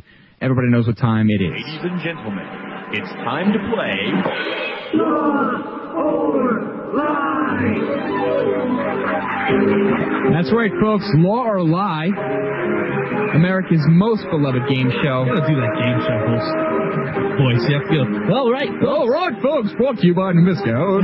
There's too eat. Please have one half spayed or neutered. I gotta get that little microphone with the nipple on you, like Bob Barker, don't I? I'm not doing that. What are you, crazy? Charles Ratner, thank you for joining us. And folks, if you haven't played the game yet, it's very simple, but I do want to make sure you listen very closely because we've had some confusion. Charles Ratner, our legal correspondent, certified lawyer, he's going to spit out four laws to the audience here. One of these laws is n- is not true. It's not an actual law. It's a, it's a faulty law, okay? Every other law is true. So our job here at the Animal Farm, and you listening at home with your family members, is to guess which law is bunk, which one is not true. That's the point of the game show. So uh, with all that, we did learn last week in Law or Lie that in Las Vegas, Nevada, prostitution is illegal. It's not legal, despite popular belief. That was the bunk. The law, he said, was that it was legal. Obviously, that was bunk. That's what we learned last week. So, Charles, uh, I'm going to shut up, like always, here and give you the floor so that you can tell us the four laws of today, and then we'll guess. Go ahead, Charles. It's all yours. All right. Well, last week you had a little, uh, you went off a little bit on traffic, so that was my inspiration for uh, this uh, this segment. Uh, Great. So, traffic laws. Uh, number one, under Colorado law, among other states, a person can only drive in the far left lane of a major highway when passing other motor vehicles. Law number two, under New York law, a driver on a major highway is normally permitted to pass another vehicle on the right. Law number three, under Illinois law, a police officer must show you the speed that you registered on his radar or laser upon your request. And law number four is that uh, Texas prohibits police departments from using a quota system for issuing traffic tickets. Interesting. Okay, Charles, like always, I'm going to repeat these. Once again, you've done a great job. You've done a real doozy. I don't smell any bait this week, Ben, but I'm sure there's some there. So let me repeat these, and then we'll get to the guessing. Law number one, under Colorado law statute, text uh, a person can only drive in the far left lane of a major highway to pass other cars. It's in Colorado. Law number two, Under New York law, a driver on a major highway is permitted to pass another vehicle on the right. Number three, under Illinois law, a police officer must show you the speed you registered on his radar or laser equipment upon your request. And law number four, under Texas law, police departments are prohibited from using a quota system for issuing traffic tickets. I hope to God four is true. Uh, I will guess first this week since I've been kind of uh, taking it uh, on the caboose here or whatever. Um, I'm going to pick that law number two is false. Under New York law, a driver on a major highway is permitted to pass another vehicle on the right. Ben, you can guess number two? Charlie, you got me really, really good this last This is crazy. Week, and I, I, I give you mad props for that, man. Uh, that was that was really brilliant. But I'm going to have to agree with Tony on this one. I'm going to go with number two. It is, un- and it's unanimous, Ben. It's a Pius, Ben, Tony combo, all going for the bait. Law number two. Again, we're saying that in New York, this is the bunk law, that a driver on a major highway is permitted to pass another vehicle on the right. We're going to have a drum roll, and Charles, you're going to tell us which law is bunk, please. The bunk law is... law number three. No! Actually, you bastard! In... you are sneaky, you little bastard. I'll just add that under under no state's laws, you actually can never request a police officer to, to show you the speed on the radar equipment, so just don't do it if you get pulled over in any state. Good note. That's a good one, Charles. Okay, so tell us uh, tell us more. Go ahead. Okay, well, uh, most of the state's laws, like, like Colorado, you, uh, you can only stay in the left lane when you're passing a car. So those people that stay in the left lane when they don't, left lane hogs, pay attention. That's the law in most states. You have to get okay. out of the way. Uh, under New York law, that's it's one of the few states that allows you to actually pass on the right, but nor- normally most states do not. I had to try to catch you with that one since a couple of I days knew it. I knew it was a bait. I knew well, it. I, I, I got to say this. I think under Connecticut law, and you can tell me if I'm wrong, Charlie, because you live in Connecticut, um, is it true that you can pass on the right side if you have three lanes on the highway, three or more lanes on the highway? Is that true? Yeah, three or more lanes, but otherwise you're not allowed to pass on the right. Okay, just checking. Okay, thank you. All right, so Charles, in Texas law, police departments are prohibited from using a quota system for issuing traffic tickets. That's true. Yeah, you know, normally I'm trashing Texas laws, but I actually like this one. So thank God, that's a great law. Yeah. Good law, very nice. You should pick that one up. Yeah, I agree. I, in fact, we, we I think I was saying that last show, this quota system, when we were talking about the uh, you know the agents at the airport looking for terrorism because they have to, because they have to fill a certain quota. Sick, unbelievable, unreliable, yeah. And I think it should also pertain to uh, to traffic too. So so tell me this, okay? I, I have the scores here, I think, for the for the long run, and tell me if I'm right here. Go ahead, Ben. Three, I'm three and six. You're three for six. You're two for six. I'm two for six. Pyeth is one for six. One for six. Okay. Is All right. right. That's right. All right. That is right. Charles, you've done another great job. Uh, the state of Texas thanks you. The state of New York thanks you. And we all here at the Animal Farm and our beloved listeners thank you once again for making it a special Law or Lie. Thank you so much, Charles. Oh, boy. Well, see, folks, you know, isn't it great? Much better than guessing what box has more money in it, isn't it? Stupid freaking game shows. What a waste of civilization. Anyway, uh, you know, we try to add some humor, folks. We try to do it, you know, get a little doozy done. But uh, we'll take a quick break here and uh, give us a call. And eventually, Ben, I think we're going to try to have more participation on the game show. But it's just tough. You know, we got the delay thing. And once the site becomes more interactive, maybe we'll have a vote now section or something. Oh, yes. Because this, this, this is too much fun. But uh, stay tuned, folks. You're on the farm. I am absolutely appalled at how much people in this country do not think. You're listening to the Animal Farm Radio Show on We the People Radio Network. Visit us on the web at animal farm show dot com.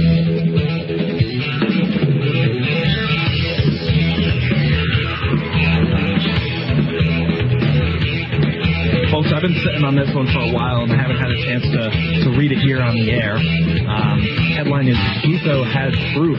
Benazir Bhutto, the uh, woman who got assassinated, was poised to reveal proof that Pakistan's election committee and the I S I were seeking to rig the upcoming general election that night she was assassinated. This is from Karachi.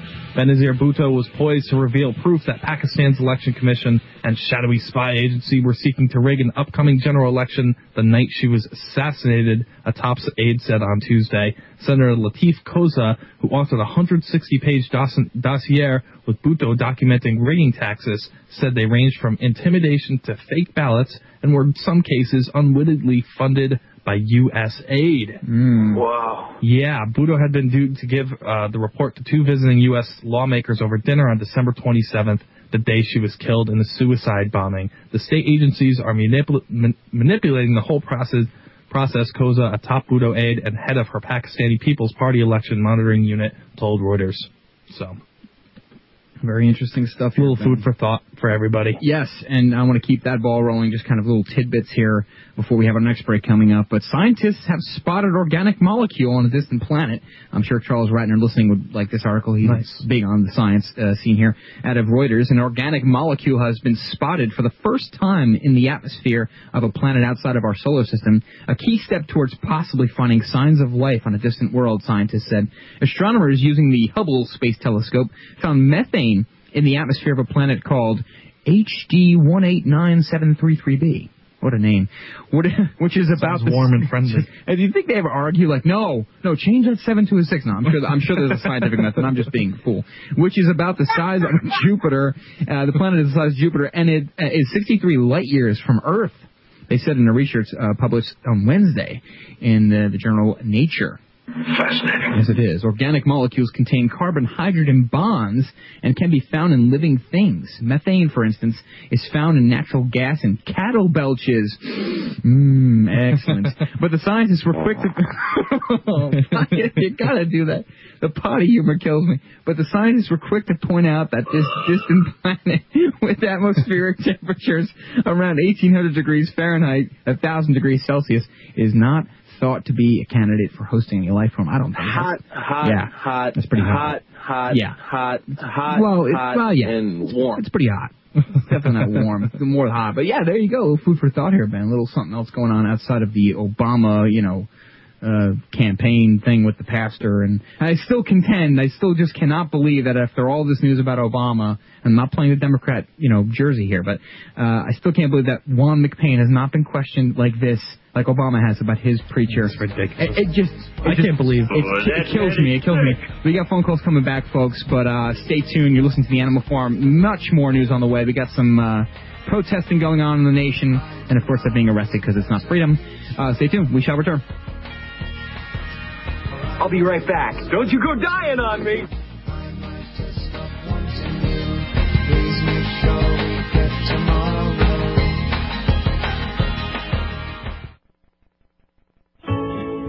This is Doctor Catherine Albrecht. I've got a hot tip if you'd like to save money when you travel. Bannister Travel Group Inc dot com, your one-stop travel agent. Whether you're visiting relatives this Christmas, attending a convention, or just eager to trade the winter blues for an umbrella on a tropical beach, the Bannister Travel Group provides convenient online access to the finest travel and lodging choices available, and at competitive rates. Check out their website and compare. I'm betting they can save you money when you book your next trip. And would you like to make money when others travel? View the presentation at Bannister Travel Group Inc dot com to see how. Then check out Travel Pro Insider dot com and Travel Pro Income dot com to learn more about this terrific opportunity. The Bannister Travel Group proudly sponsors Joe Bannister's Freedom Above Fortune radio show and hopes you'll consider them as your one-stop travel resource to arrange your next trip or help you pursue your own opportunities in the travel industry. Bannister Travel Group Inc dot com. Visit them today. Now you and your friends and family can enjoy the sweetest, cleanest drinking water anytime, even while traveling, camping, at sporting events, or in emergency situations. The Berkey Light removes bacteria, cysts, parasites, and harmful chemicals to below detectable levels. It reduces nitrates and unhealthy minerals like lead and mercury, yet leaves in the nutritional minerals your body needs. The Berkey Light is so powerful, it can purify raw, untreated water from remote sources. The optional P F two filter even removes fluoride. The Berkey Light has a rechargeable L E D lighting system and an elevated base for use in places other than a countertop. To get your Berkey system, please visit We the People Radio Network at W T P R N dot com and click the Berkey banner or call five one two, six four six, six four six six four four four. That's W T P R N dot com or call five one two, six four six, six four four four. Hi, neighbor. We all know that knowledge is power. We've tried to give you knowledge to help you prepare for rough times. There's the worldwide famine and our country's dependence on often dangerous food imports. You know about genetically poisoned food. Two-thirds of the food is disappearing with the bees, along with huge crop failures from all-time record water shortages. You know they're turning food into fuel with corn ethanol plants. If we do not control our food, food will be used to control us. Food control has been the plan historically in every enslaved population and is the plan for America. The only value of the knowledge you have to take control of your food is if you choose to get a supply while you still have the freedom to choose. Call eight hundred, four oh nine, five six three three on the web, e foods direct dot com. Call eight hundred, four oh nine, five six three three.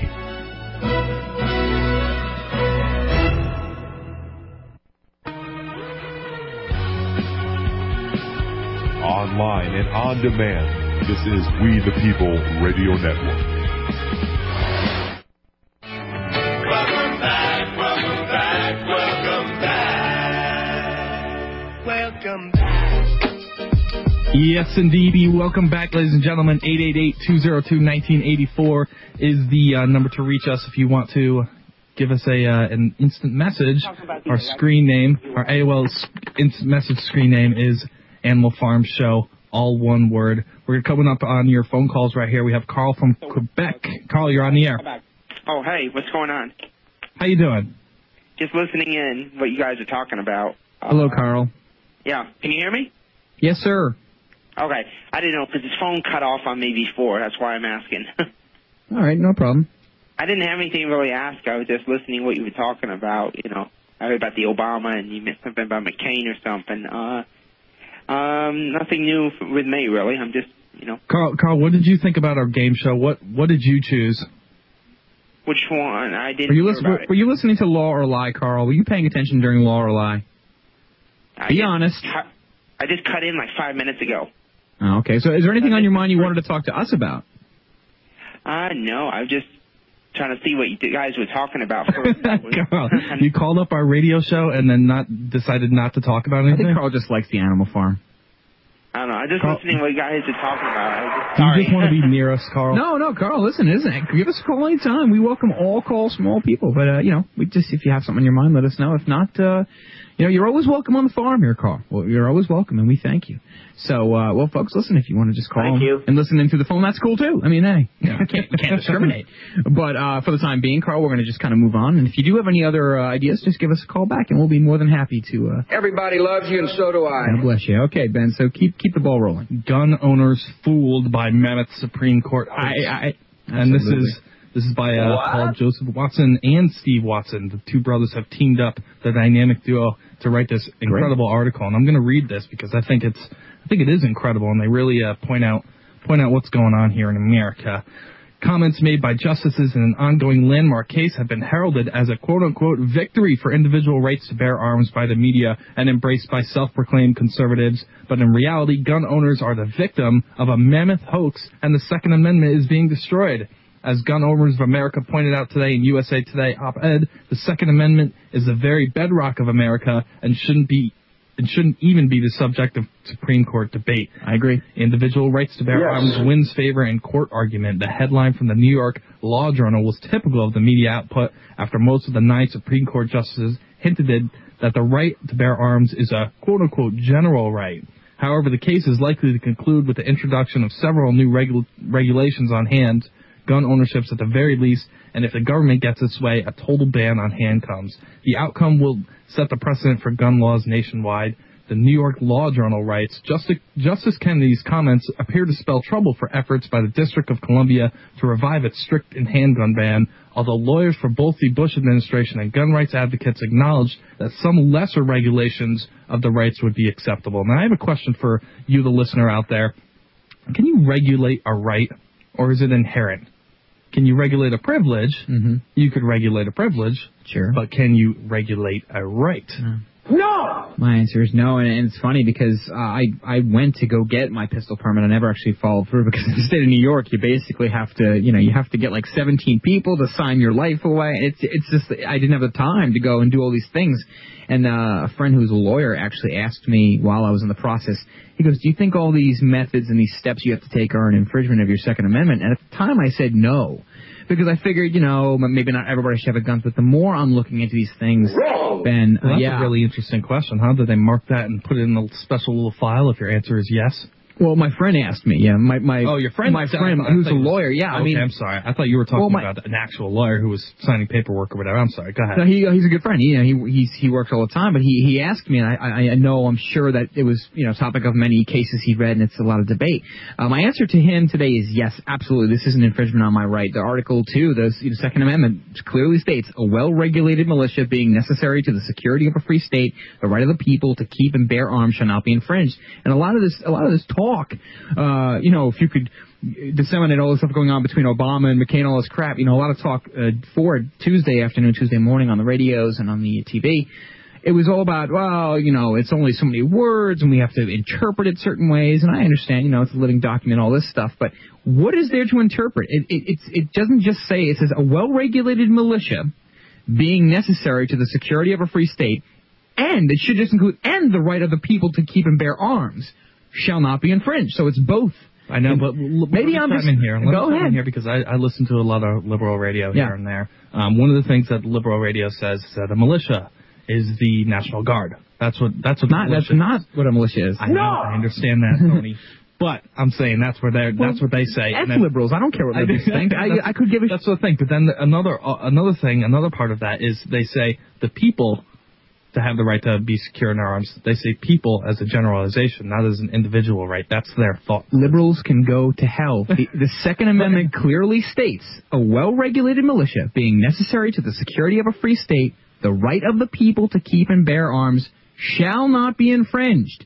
I don't care if Sean Hannity thinks it's green or if Laura Ingraham thinks it's blue or Rush Limbaugh smokes a cigar. I don't care. It, the fact of the matter is, it's clearly stated in the in the uh, Bill of Rights. So, I mean, you know, it's, not, it's not only that, but you have these, you have thousands upon thousands of quotes uh, by the founding fathers and the people that wrote, wrote the document that had said that, you know, individual rights to bear arms is is the way that they uh, that the way that they wrote it.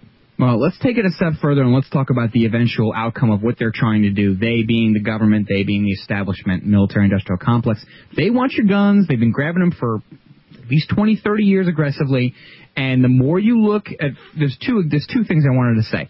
The more you look over time at governments who wanted to control the population, it's it clearly you can see they've been grabbing the people's mm-hmm. guns and taking away their rights. Well, let me, let me is, well hold on. But the second thing okay. is that the, and I'll, I'll let you go, Ben. But the second thing is the more you do research about gun crimes, homicides, suicides mm-hmm. too, the more you research it, the more you realize that it's always I- illegal firearms. Firearms that are not registered. Mm-hmm. You, you can go into a debate about registration and all that. Fine, I understand that. But uh, on top of it, when you take people's guns away in a city, crime increases, not decreases. When you give people guns, crime decreases. That's it's right. a fact. It's the it's opposite fact. of what you think. The opposite of the... Everybody thinks, oh, yeah, guns kill people, so let's take them away. No! Illegal guns have killed people. Guns that are not regulated, so we well, can go into that. Let's take it a step further. You know, we have a, a set of commercials here on We the People Radio Network that talk about Kennesaw, Georgia. Exactly. How they actually, they actually have a law where you have to own a gun if you are a household. I like And they it. have one of the lowest crime rates in the entire country. Vermont is another example mm-hmm. of uh, uh, really low crime rates because no criminal wants to break in a house if they think that some if the if the owner owns a gun. You know, that no criminal wants to break into a house. It's and that, and it's it's it's it's, a, it's more than that. Why forty-five and bang, settle it. I was when I was going for my course there, I was talking to a retired cop who now gives the courses to train for a pistol license, and he says he goes, you know, think about it. Would you rather have a population that has guns that are not trained how to use them, or would you rather have someone who knows what a firearm is, how to shoot it, and what, you know what it's all about? And obviously, the latter is a safer alternative. I'd rather have people educated about firearms now. I don't think in every state you could mandate that someone has to have a firearm. I'm not against the move, though, and I think that, you know, the bottom line is people should know how to use a firearm, and they should be uh, encouraged to protect themselves. This whole debate is lessening our ability to protect ourselves, and it's ridiculous. You know, if I want to get a gun and go to a shooting range and shoot it, I should have the damn right to do so. And this is just another step towards getting rid of that. So, uh, you know, I, I cannot, I don't see much gray area in this particular debate, Ben. I, I think they're I just taking it away. Correct. I don't see it either. Um, we're coming up on a break shortly here, but when we get back, I want to I want to get into my personal story about the Second Amendment and what I thought before I had woken up, before I'd even started researching politics, what I thought the reason for the right to own guns in the United States was for. Um, so when we get back, we'll talk about that, and we'll also take your phone calls. Website, folks, is animal farm show dot com. Number to reach us is eight eight eight, two oh two, nineteen eighty-four. We'll be back momentarily. Will from Missouri, we're going to take your call, uh, so stay tuned. Yeah, folks, and if everybody else has uh, more opinions about the, the gun law, just to, seriously give us a call in, because I know a lot of people listening in Texas especially, I think they feel much more strongly than I do. I'm a New Yorker. You know, we're, we're used yeah. to not having guns in New York, but a lot of people um, take it for granted in New York, and I think Texas is a different story. So, folks, stay tuned and definitely give us a call. You're on the Animal Farm. What is your major malfunction, numbnuts?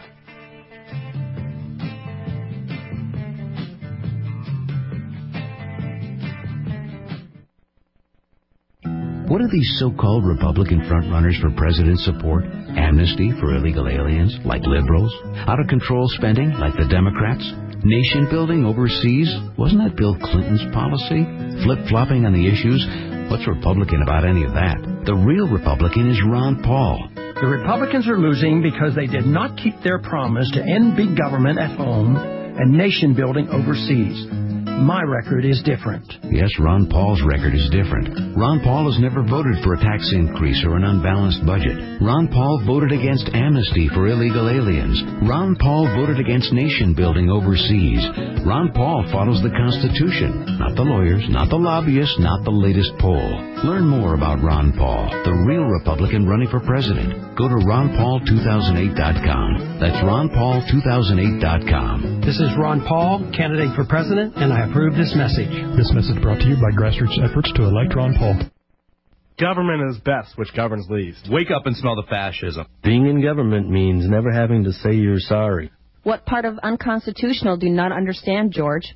In today's world full of tyranny and injustice, sometimes it seems the only thing we still have is our freedom of speech. Exercise your freedom of speech by purchasing your choice of hundreds of different Liberty stickers, from humorous to serious, at liberty stickers dot com.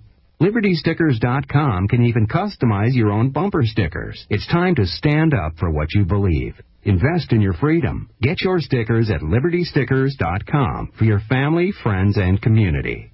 Go to liberty stickers dot com or call eight seven seven, eight seven three, nine six two six. That's eight seven seven, eight seven three, nine six two six, and express your freedom of speech today. Call eight seven seven, eight seven three, nine six two six. That's eight seven seven, eight seven three, nine six two six.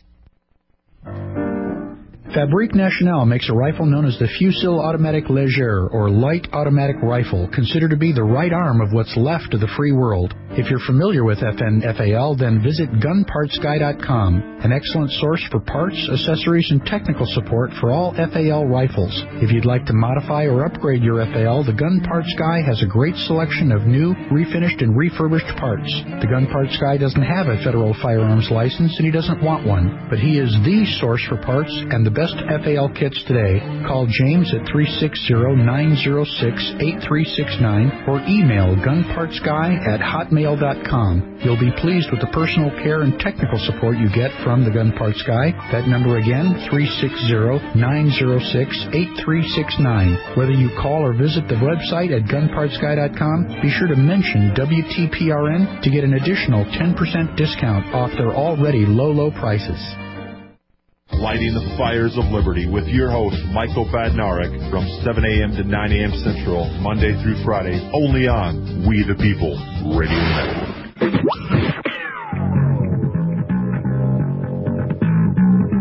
You're listening to the Animal Farm Radio Show on We the People Radio Network. Visit us on the web at animal farm show dot com.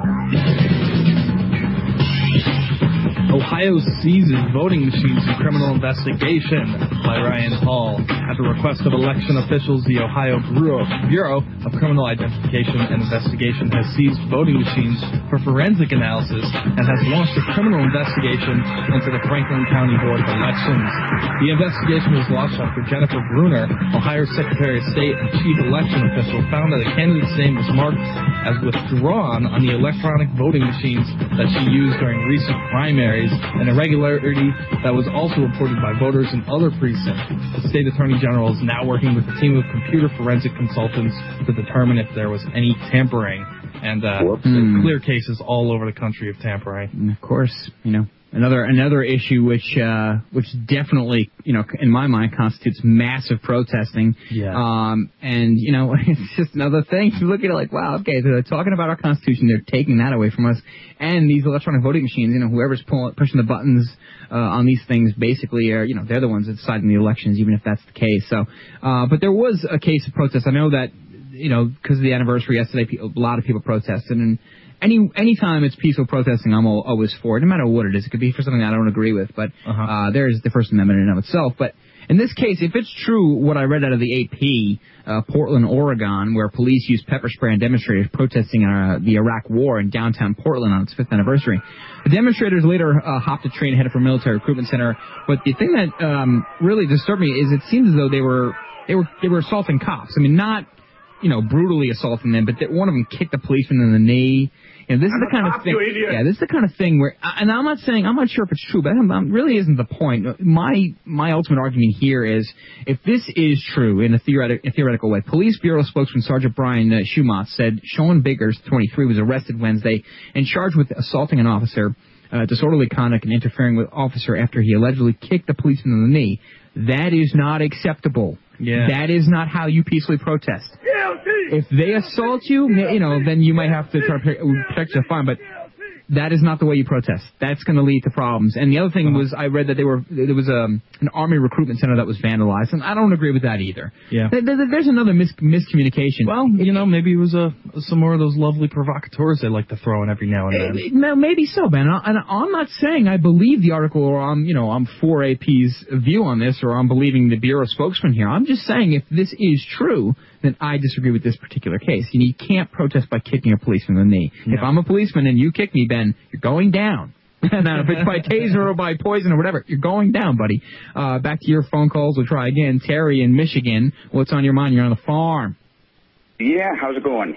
Yes, sir. Uh, it, you guys are talking about the gun control and whether guns kill people or not. I just want uh, to read you my um, sure. bumper sticker. Go ahead, read it. Uh, Okay, guns kill people like spoons made Rosie O'Donnell fat. You know, it's funny, Terry, you said that. I actually heard uh, I heard a different, I think I was listening, I was actually watching Larry the Cable Guy. I was on T V last, and he goes, you know, if guns kill people, then I could blame misspelled words on my pencil. It's absolutely true, go. I agree. Terry, uh, we're going to hold you over, we're up against a break. But no, it's true, you know, it, where the responsibility are not in the guns, the people pulling the triggers. Let's get real, we're human beings, folks. Stay tuned, you're on the farm. Okie religions and ancient weapons are no match for a good blaster at your side, kid.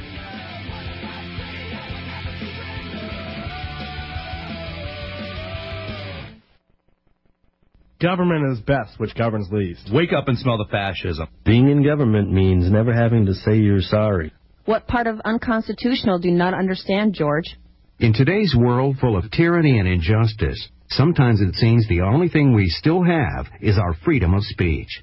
Exercise your freedom of speech by purchasing your choice of hundreds of different Liberty stickers, from humorous to serious, at liberty stickers dot com. liberty stickers dot com can even customize your own bumper stickers. It's time to stand up for what you believe. Invest in your freedom. Get your stickers at liberty stickers dot com for your family, friends, and community. Go to liberty stickers dot com or call eight seven seven, eight seven three, nine six two six. That's eight seven seven, eight seven three, nine six two six, and express your freedom of speech today. Call eight seven seven, eight seven three, nine six two six. That's eight seven seven, eight seven three, nine six two six. It's progressing, and it's only a short time until it's completely taken over every aspect of your life. We are entering martial law. There are ten telling signs of martial law. America has them all. Use the short time left to protect you and your family with the vital information in this book. Find this infobomb online in book form at survive martial law dot com. This book will tell you everything you need to know and how to prepare. Know exactly what you'll need to have hidden to live and how to survive under severe martial law. The worst part of martial law is in the beginning stages. survive martial law dot com will show you how to act around controlling troops, where to store life-saving supplies, and what to look for. Surviving can be difficult, but possible. Arm yourself with the knowledge, as this is the only weapon you will have to protect your family. Go to survive martial law dot com or call six oh eight, eight one nine, eight oh one one. Act today, as there will be no warning. Hi, neighbor. The world famine is in its third year. Our harvest is too small to get through the year. Genetically poisoned food, dangerous food imports, and constantly recalled disease-contaminated foods are mixed in with our safe food. Farm food production is turned into ethanol fuel. What should I do? How long can I afford food or till there's no food? How long before it's all poisoned? Will three years' worth of food supply be enough? Or will it only postpone my trip to the population control breadline? Will it be okay to wait till after the holidays? I'll use what I didn't spend on Christmas for a something is better than nothing supply. I'll get the rest later. How long do I dare wait? I know I'll regret not starting sooner and not getting enough food. I have to decide while I still have a choice. Tell me what to do. Now take your own advice and call eight hundred, four oh nine, five six three three or on the web e foods direct dot com. Call eight hundred, four oh nine, five six three three. Remember, remember the fifth of November. I'm Ron Paul, and you're listening to We the People Radio Network.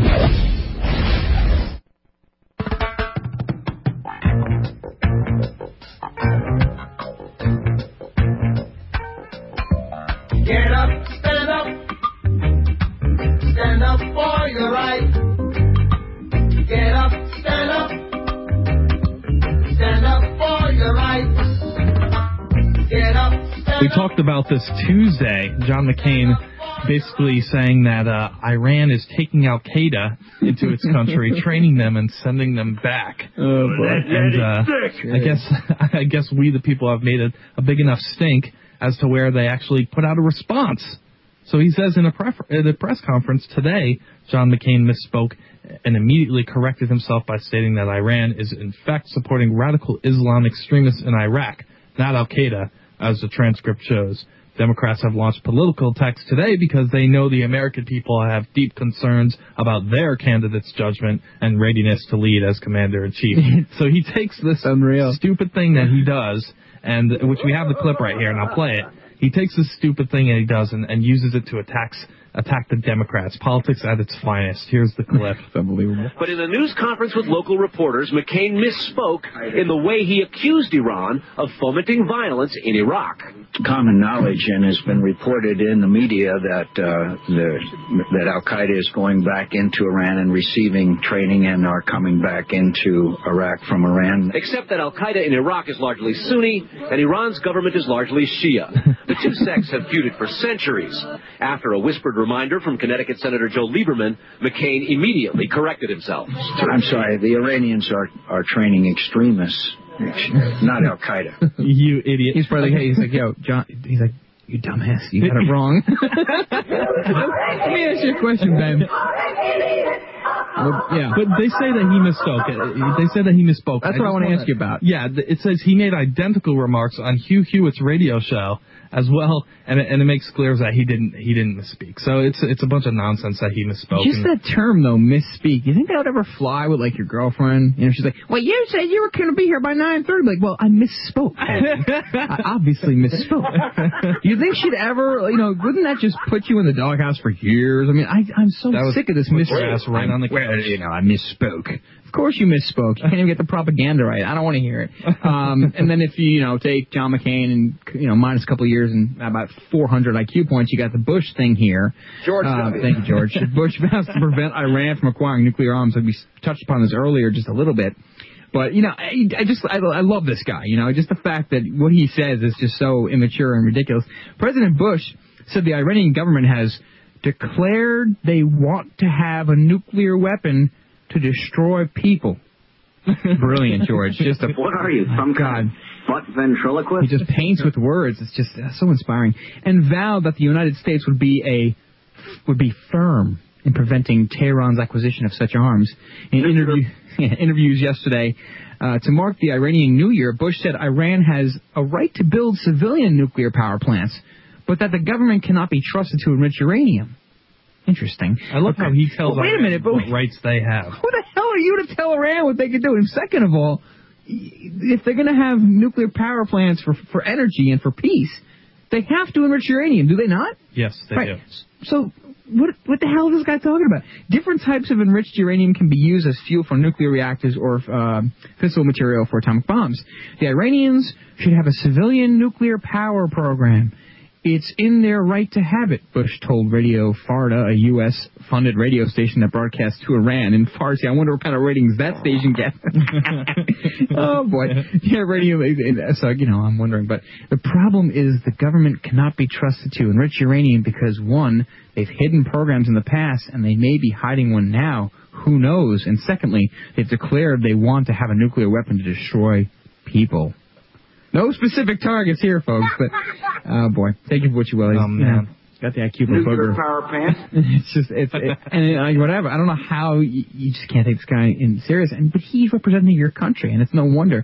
You know, when I was talking to a good friend, and, you know, he, I was asking, you know, why do you think people around the world just seem to not hate Americans, but hate, you know, what's going on? And, and he felt that, you know, people hate us for different reasons, and I tried to give the provoke the thought that maybe they just hate what our country is doing in other countries. Maybe our foreign policy. Didn't really want to hear that part of it, but I, you know, I said, look, like, I mean, you're a traitor. Like, what do you expect? I mean, people don't necessarily hate Americans just because, for no reason. That oh, maybe I just hate the colors of their flag. It's it's usually almost always because of what, something for a reason, for what we did, what we've done, George what w. we're doing, uh, what we're going to do, what we plan to do. You know, yeah. I mean, you know, what I do think, you expect? I, I think for the most part, people don't like us because we're just pretty stupid right now. I'm mm, sorry. You know. Collectively, as a company, as a as a country, I'm sorry, we're we're not the brightest group in the bunch, you know. No, well, you know, it's, a lot of people, yeah, that's true. It's a sad truth. Um, but yeah, I mean, you know, I think it's perfectly reasonable. You know, I, I honestly, maybe I'm completely naive here. I just I don't feel that anybody hates America or hates Americans for just for the sake of hating. Because they don't, I, they want to take away our freedom. Yeah, I mean, even if even if it, even if they if they were told from birth that Americans are bad, fine. There's a, there's at least a reason there. Well, my father, mommy told me that they were bad. You know, it's it's just crazy. So there's you know there's your president of the United States on again on an Iranian radio station. Uh, what could they possibly, if anybody's listening out there, what could they possibly be thinking? But there, uh, obviously, Ben, the more we talk about the Real I D, which is looming, you know, the date is coming forth. But there was an interesting story out of M S N from a, a different standpoint, a different take on Real I D, not necessarily for or against, but a, a different way in how it, it would affect or negatively affect, in this case, certain groups of people. Uh, Real I D worries domestic violence groups. So uh, every year, about a thousand domestic violence victims legally change their social security numbers in an attempt to elude people who may pose threats, and many more change their legal names according to figures compiled by advocacy, uh, advocacy groups.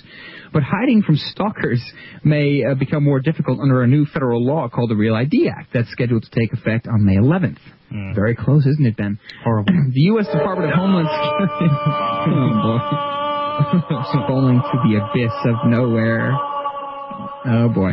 Okay. The U S Department of Homeland Security's new regulations mandate specific standards for what personal information states must print on the face of Real I D driver's licenses and, and encode on their machine-readable zones, although there is some consideration for people who qualify for special confidentiality treatment. Critics argue the protections don't go far enough. So here we got uh, an issue, Ben, which I'd never really considered before, that people who try to, you know, elude, let's say, uh, other people, and for whatever reason, you know, maybe stalkers, yeah. uh, this might negatively affect those people because, hey, if, you know, if some girl's stalking you for your great looks, Ben, you know, you may have a problem that they can now find you because this Real I D is going to yeah. I don't know if this is a, a major, major concern, but uh, I'd love to get your thoughts on it. So back to the phones we go. Jay in Pennsylvania. Yeah, hello. Jay, how are you? The reason why some people hate us around the world is just Hollywood. It's so much indoctrination and disinformation. And uh, people in America here, we need to be more confident of ourselves and, and not allow uh, Hollywood to portray us, uh, whether we go to war in Iraq or whatever. We just uh, We, we need to be more confident as Americans. I, I, I agree, I agree with you, Jay, but here's the thing. Is, is, you know, Hollywood dictates what we are around the world, but does it dictate our actions? Right. Well, we control. That's what I'm saying, too. Yeah, we control. I mean, we as an, as individuals, we control our surroundings, basically, and what what uh, we allow people to perceive about us. But the problem is most people aren't aware of the power that they have, say, to, to control situations and, and the opinions from around the world. So so then we get into this, this uh, he said, she said, or this back and forth. It's just, yeah, it's crazy and ridiculous. Jay, I completely agree. I, I couldn't agree more. I think that media and, and entertainment and Hollywood has such a huge plays a huge role. I think that's that's the other reason uh, why, for some reason, we seem to hate the French. You know, this whole ridiculous nonsense after nine eleven where we're naming French fries freedom fries. It makes absolutely the French fries don't come from France, man. You know, it, it's just it's a, it's a joke. And I think even um, Charles Ratner was telling me that the French, you know, the, the word French itself means, you know, to to boil or to bake. You know, the way you make a fry. So it's not about France, okay? I didn't know that. It's just ridiculous. And, you know, the people, oh, well, F the French, you know, they're they're effing this, and, you know, they ran away. They're, you know, it's just like, where do people get this information? Why are we supposed to hate the French? Exactly. The French are our allies. But, no, Jay, I mean, for the most part, you know, uh, I agree with you, and I was digging up a couple of YouTube videos recently where it's, you know, the people go on the street and they ask people, like, you know, what's the vice president's name and all this. And, you know, I think the situation, and I'll, I'll get back to you real quick, Jay, in a second, but I think the topic was, you know, what religion is Barack Obama? And, you know, like eighty percent of the people said Muslim. And he's not a Muslim, okay? I mean, at least he declares he's not really a Muslim. But people said, well, why do you think that? They said, well, that's what people say. And there you go, Jay. I mean, not only Hollywood and the media, but it's just because it's the chain letters, the stupid emails that go around. People just believe anything they hear because, I don't know why, maybe because they want to. But, uh, yeah, Jay, you make a good point. But I listen to Sean Hannity, Rush Limbaugh, or whoever it is, or read a newspaper, and I just get a laugh. It's hilarious. It's it's just so it's such comedy. Life is a comedy anymore. So I agree, Jay. I, I listen. I listen to yep. I listen to Hannity quite often. Uh, I actually watch his T V program more. I, I do listen to Rush once in a while just to keep keep my you know my blood boiling and stuff. And like I said, the only reason why I watch Fox Benton is because you know I have to. I like to get angry and you know, to analyze the enemy propaganda. Well, you know, you know I listen. I listen to Sean Hannity all the time coming down here. Yeah.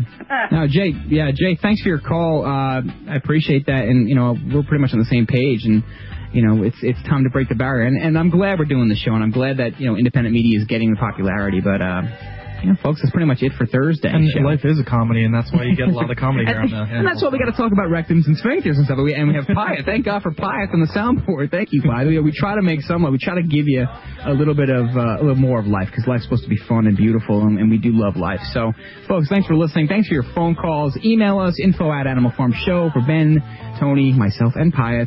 This is the Animal Farm Show. We'll see and hear from you Tuesday. Take care. Thank you. Goodbye.